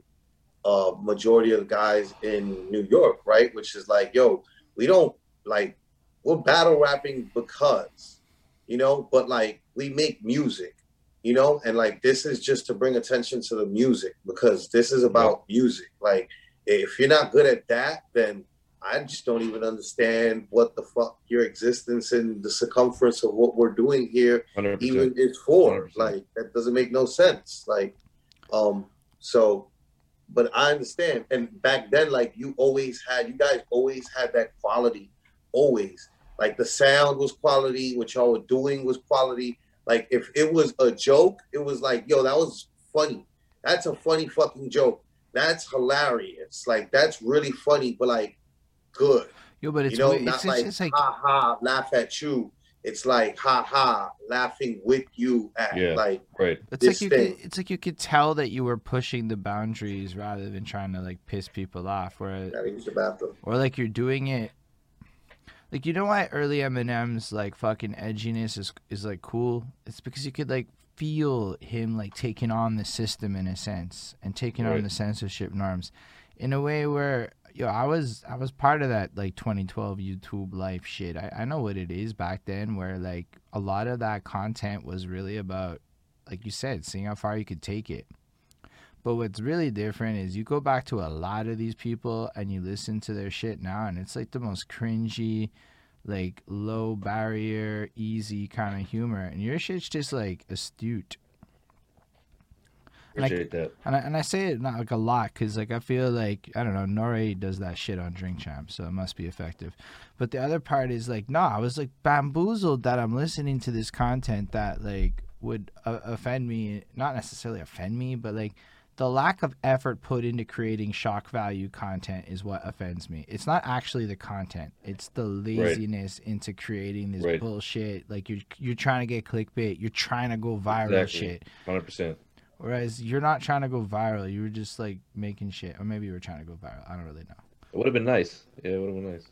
But if, yeah, it we were feel... making, like I said, we whatever came to our mind, we just did it. We just recorded it. You know, it was like if there was a if there was a song that was on the radio that we thought we could make fun of it, we would just fucking do it. Mm. And like I said, we do have we do have a bunch of shit that we didn't release. It's not because it's not good. Uh, we never recorded this. We we wouldn't go into the song knowing that it might be bad like everything we recorded, we pretty much put it out. Um, some stuff just didn't fit in certain places, or we had too many songs on one album, or, or whatever it was. But it's like there's never a time where we you, we write a song, record it, and then be like, oh, this song sucks. Mm. we would have known that before we got to that point. Like this is a bad idea. We're not gonna run with this. Um, but for the most part, you know, like with the with the Lamborghini Mercy uh, remake, you know, Toyota Corolla, like that shit was like, you know, we don't have a Lamborghini. What do we have? Well, my car's broke down. Okay, well, let's do a song about our broke down car. Okay, well, it's four fucking verses, and you have to copy uh all these motherfuckers who's gonna be who. Like, it just it just boom, it was just done like instantly because it just was easy to do it because it was like some real shit. Like everybody had a broke down car. Facts. you know what I'm saying? Fuck. I just I love it, right? Because again, it's that connection with people. Yo, man, you you the kind of people that people really would probably fuck with in this next like decade. Just on that, you get real people shit, and you're like cut through all the crap. Like, that's why I find you funny, cause like there's no bullshit with it. It's just like, but you're also like kind of aware where the line is, so you're like not trying to offend people. You're just spitting truths and whatnot, and they just happen to be done in a hilarious way. Um, Right, we're not trying to. We're never trying to piss anybody off. Push boundaries with what comes out of our mouth, maybe a little bit in terms of rap, but you know, we're not trying to be anti PC culture or anti, you know, whatever. It's just rap is a joke. Is like like El Money said it the best one time. He said, uh, "Rap is already an exaggeration of life, right? Like I got all the bitch, I got all the bitches, I got all the money, I sell all the drugs, uh, I, I I killed everybody, I'm a killer, but the numbers don't add up. Uh, so so rap as a joke is an exaggeration of that exaggeration you know it's satire it's parody whatever you want to call it. But we take that you know and then we amplify it by a lot. And it's like oh you you you got hose well i i, I bury them. I put hose in the trunk. You know what i mean? Like okay let's take that and and, and run with it. Oh you fucking uh you know you you you be having threesomes with chicks? What about we did a song about we were having a threesome with a chick and we turned the lights on and it was a dude there. Wait, wait a minute. What just happened? Let's bring it back. Let's fucking, you know, let's be let's do some shit that's like nobody's nobody else is doing, but just make it extreme as fuck. Like just make it and hilarious. Like it's gotta be like if we're not laughing when we're doing it, it ain't it ain't funny. Like we gotta be laughing while we're fucking doing the shit. Like I said when El Money was laying on the ground when I did that first fucking song, I couldn't see him in there. It's like that's how every all the vibe has to be. There's no way I could go in the booth and start rapping about all the stupid ass shit that I'm fucking rapping about, and it not like do and do it with a straight face the whole time. Like it's got to be fun, man. It's- man, I like it. I like all of your process. I like how open minded you are to even do the things you don't want to do just because it's like a, a good thing to do. Like you're an incredible person who's been doing music stuff for more than two decades, as I understand it, and you're still doing it to this day. Because the last I saw was some COVID babies video on YouTube, um, which oh man, which is- what? To which I, I was like, I think you might, uh, technically speaking, have a COVID baby, right? I don't know if that's. Uh, we did it. Uh, we did it like a song. We were we, I went to the studio to mix some shit, and Chris was like, "Hey, let's let's let's do a like while we were in between mixing my songs, he was like, let's make a, a COVID a COVID song. I'll make a beat real quick. You just make a uh because we were just like goofing around, and I started saying, uh, "Oh, Corona baby." It was called Corona. I got a Corona baby. Nine months later, I got a Corona baby. Like talking about everybody stuck in the house, so everybody's getting pregnant. yeah, And uh, so we just literally that was like the quickest thing because I'm like, we got to mix this song and we got to mix this song. And he was like, I'm not mixing none of your shit until we do this song. and uh, so we just did it real quick. I forgot we even fucking did that until you fucking said it. Yeah. No, I just thought it was funny. Like again, because it's like you think about it That might- now, and you're like every single baby that's born today is a Corona baby. Yep. That was a year ago. Yep. I don't know. Um. So what's next for you? Like, what does the future hold for Frank Stacks? Um, I'm I'm still releasing shit. I mean, there's a lot. What I would like to do is, if I have time and things get a little bit back to normal, is shoot a bunch of videos uh, for these songs that I got. The songs that I got that I just finished are, are probably my best shit. It's a, it's a solo album. It's called Stackavelli, and it's where that battle rap is a joke song is on there, and a couple other ones. But it's probably the best shit I've ever done. And it's only like one funny song. It's like 15 or 16 songs. It's only one of them's funny and the one that's funny is so fucking good. It, it could probably go viral if I had the right video. So I'm kind of just kind of slowly putting out some of the audio on these, but I really just want to get you know get get some good videos to going for for some of these videos or some of these songs, and uh and keep releasing. But I haven't written anything in a minute. It's it's, it's hard for me to write uh new when I haven't finished the previous. If that makes sense. Yeah, that makes all the sense. I really I relate to that heavy. Um, I don't know. Uh, no, but that's fresh. So just trying to get people to the website, just trying to sell, you know, sell all this fucking merch because um, it's endless. Uh, there's hella shit. I made so much shit on there. It's just there's hella shit. Um, there's music on there, videos on the rep on the Rappers Joke website. I'm just trying to get people on there to to do whatever the fuck they want on there. If they want to watch videos or listen to music or buy a shirt, you know, whatever. I like that plug. But yeah, definitely is something you should do. Link is in the description for everybody. And it's rapisajoke.com. So it's one of those times you don't even really need the link because you can type that in rap is a joke. Right, yeah. And it's yeah. real simple. Can't um, forget that. Nah, you really, really can't. It, it's it's really clever. And uh, it's like, I don't know, I like it. I said that though a bunch. Um, I don't know what else to say at this moment. I think you've been like super interesting and like you just your whole approach to life is riveting. Like I just, yo, would you go on Twitch? Cause like I'd fucking watch you talk about shit on Twitch. You know, it's funny. People keep telling me like, oh, you need to do a YouTube channel or get on Twitch and and do all this shit, but I don't have no time for none of that shit. Nor would I even have the time to figure it out. Like I said, I built this little studio set up here. I didn't even fucking figure this shit out. I should be making songs in my house.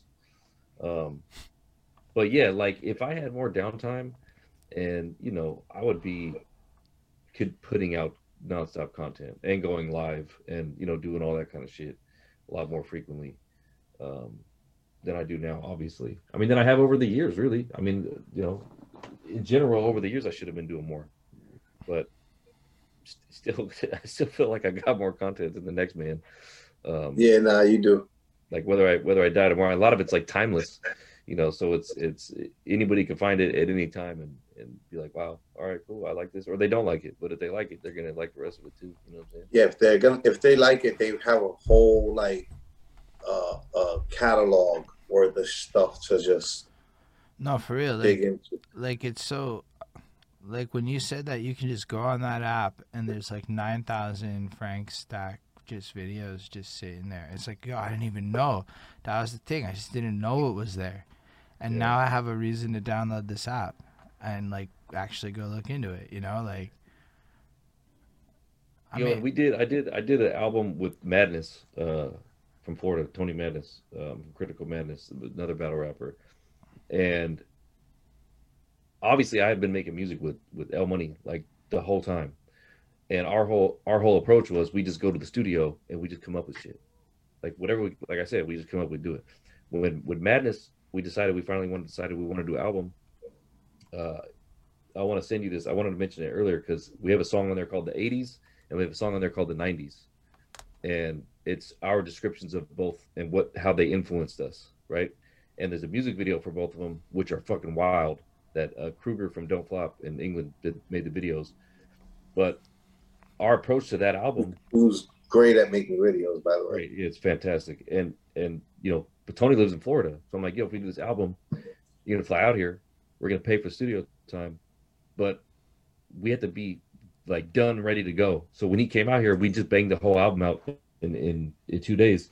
Everything was you know memorized and everything ready to go. That was probably the most uh, fastest, most cohesive, like mapped out project that I've ever done. Like where we already knew the track list going into it. You know, we already knew like what beats, we already knew who's doing what hook, what features we're gonna have come through like so, in two days we had to package that whole thing, and um, it, it's incredible. It sounds incredible. The the quality is probably some of the best quality we've ever had, but it wasn't. Uh, it, it, at that point, it's like work. It's like a job. You know what I'm saying? Like I gotta, we gotta show up and do our job, and we did, and we killed it. And, and Madness on his last verse of the last song, he does like 60 bars or some shit.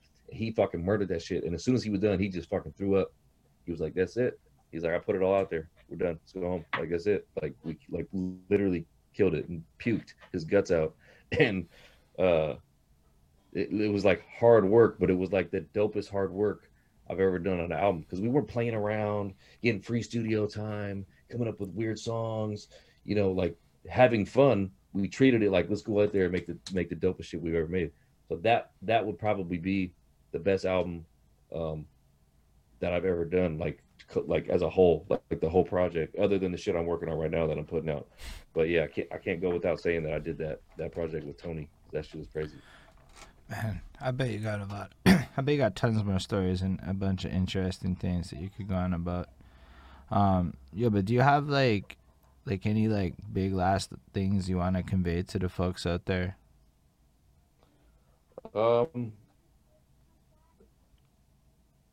I don't know, man. I guess just check me out. You know what I'm saying? Like, I, I'm not like sitting here trying to, um, you know, take over the world anymore and and do tours and do all the shit that I'm doing. But uh, you know, just check me out. It's it's entertaining. I like entertaining people. I like I like making shit that that people enjoy, whether they're listening to it or watching it or whatever the fuck it is. I, I appreciate you guys having me on the show because I I do, do have a lot of stories. I do got a lot of shit to talk about. Um, but fuck, we went for three hours, and I could probably go for another three. I've been holding my piss for about two, but um, you know, just check it out. Check out Rappers Joke YouTube. Get you know, especially Lie Little Blunt, get silly. You know, check out the website, buy a shirt. Fucking uh, buy a shirt, yo.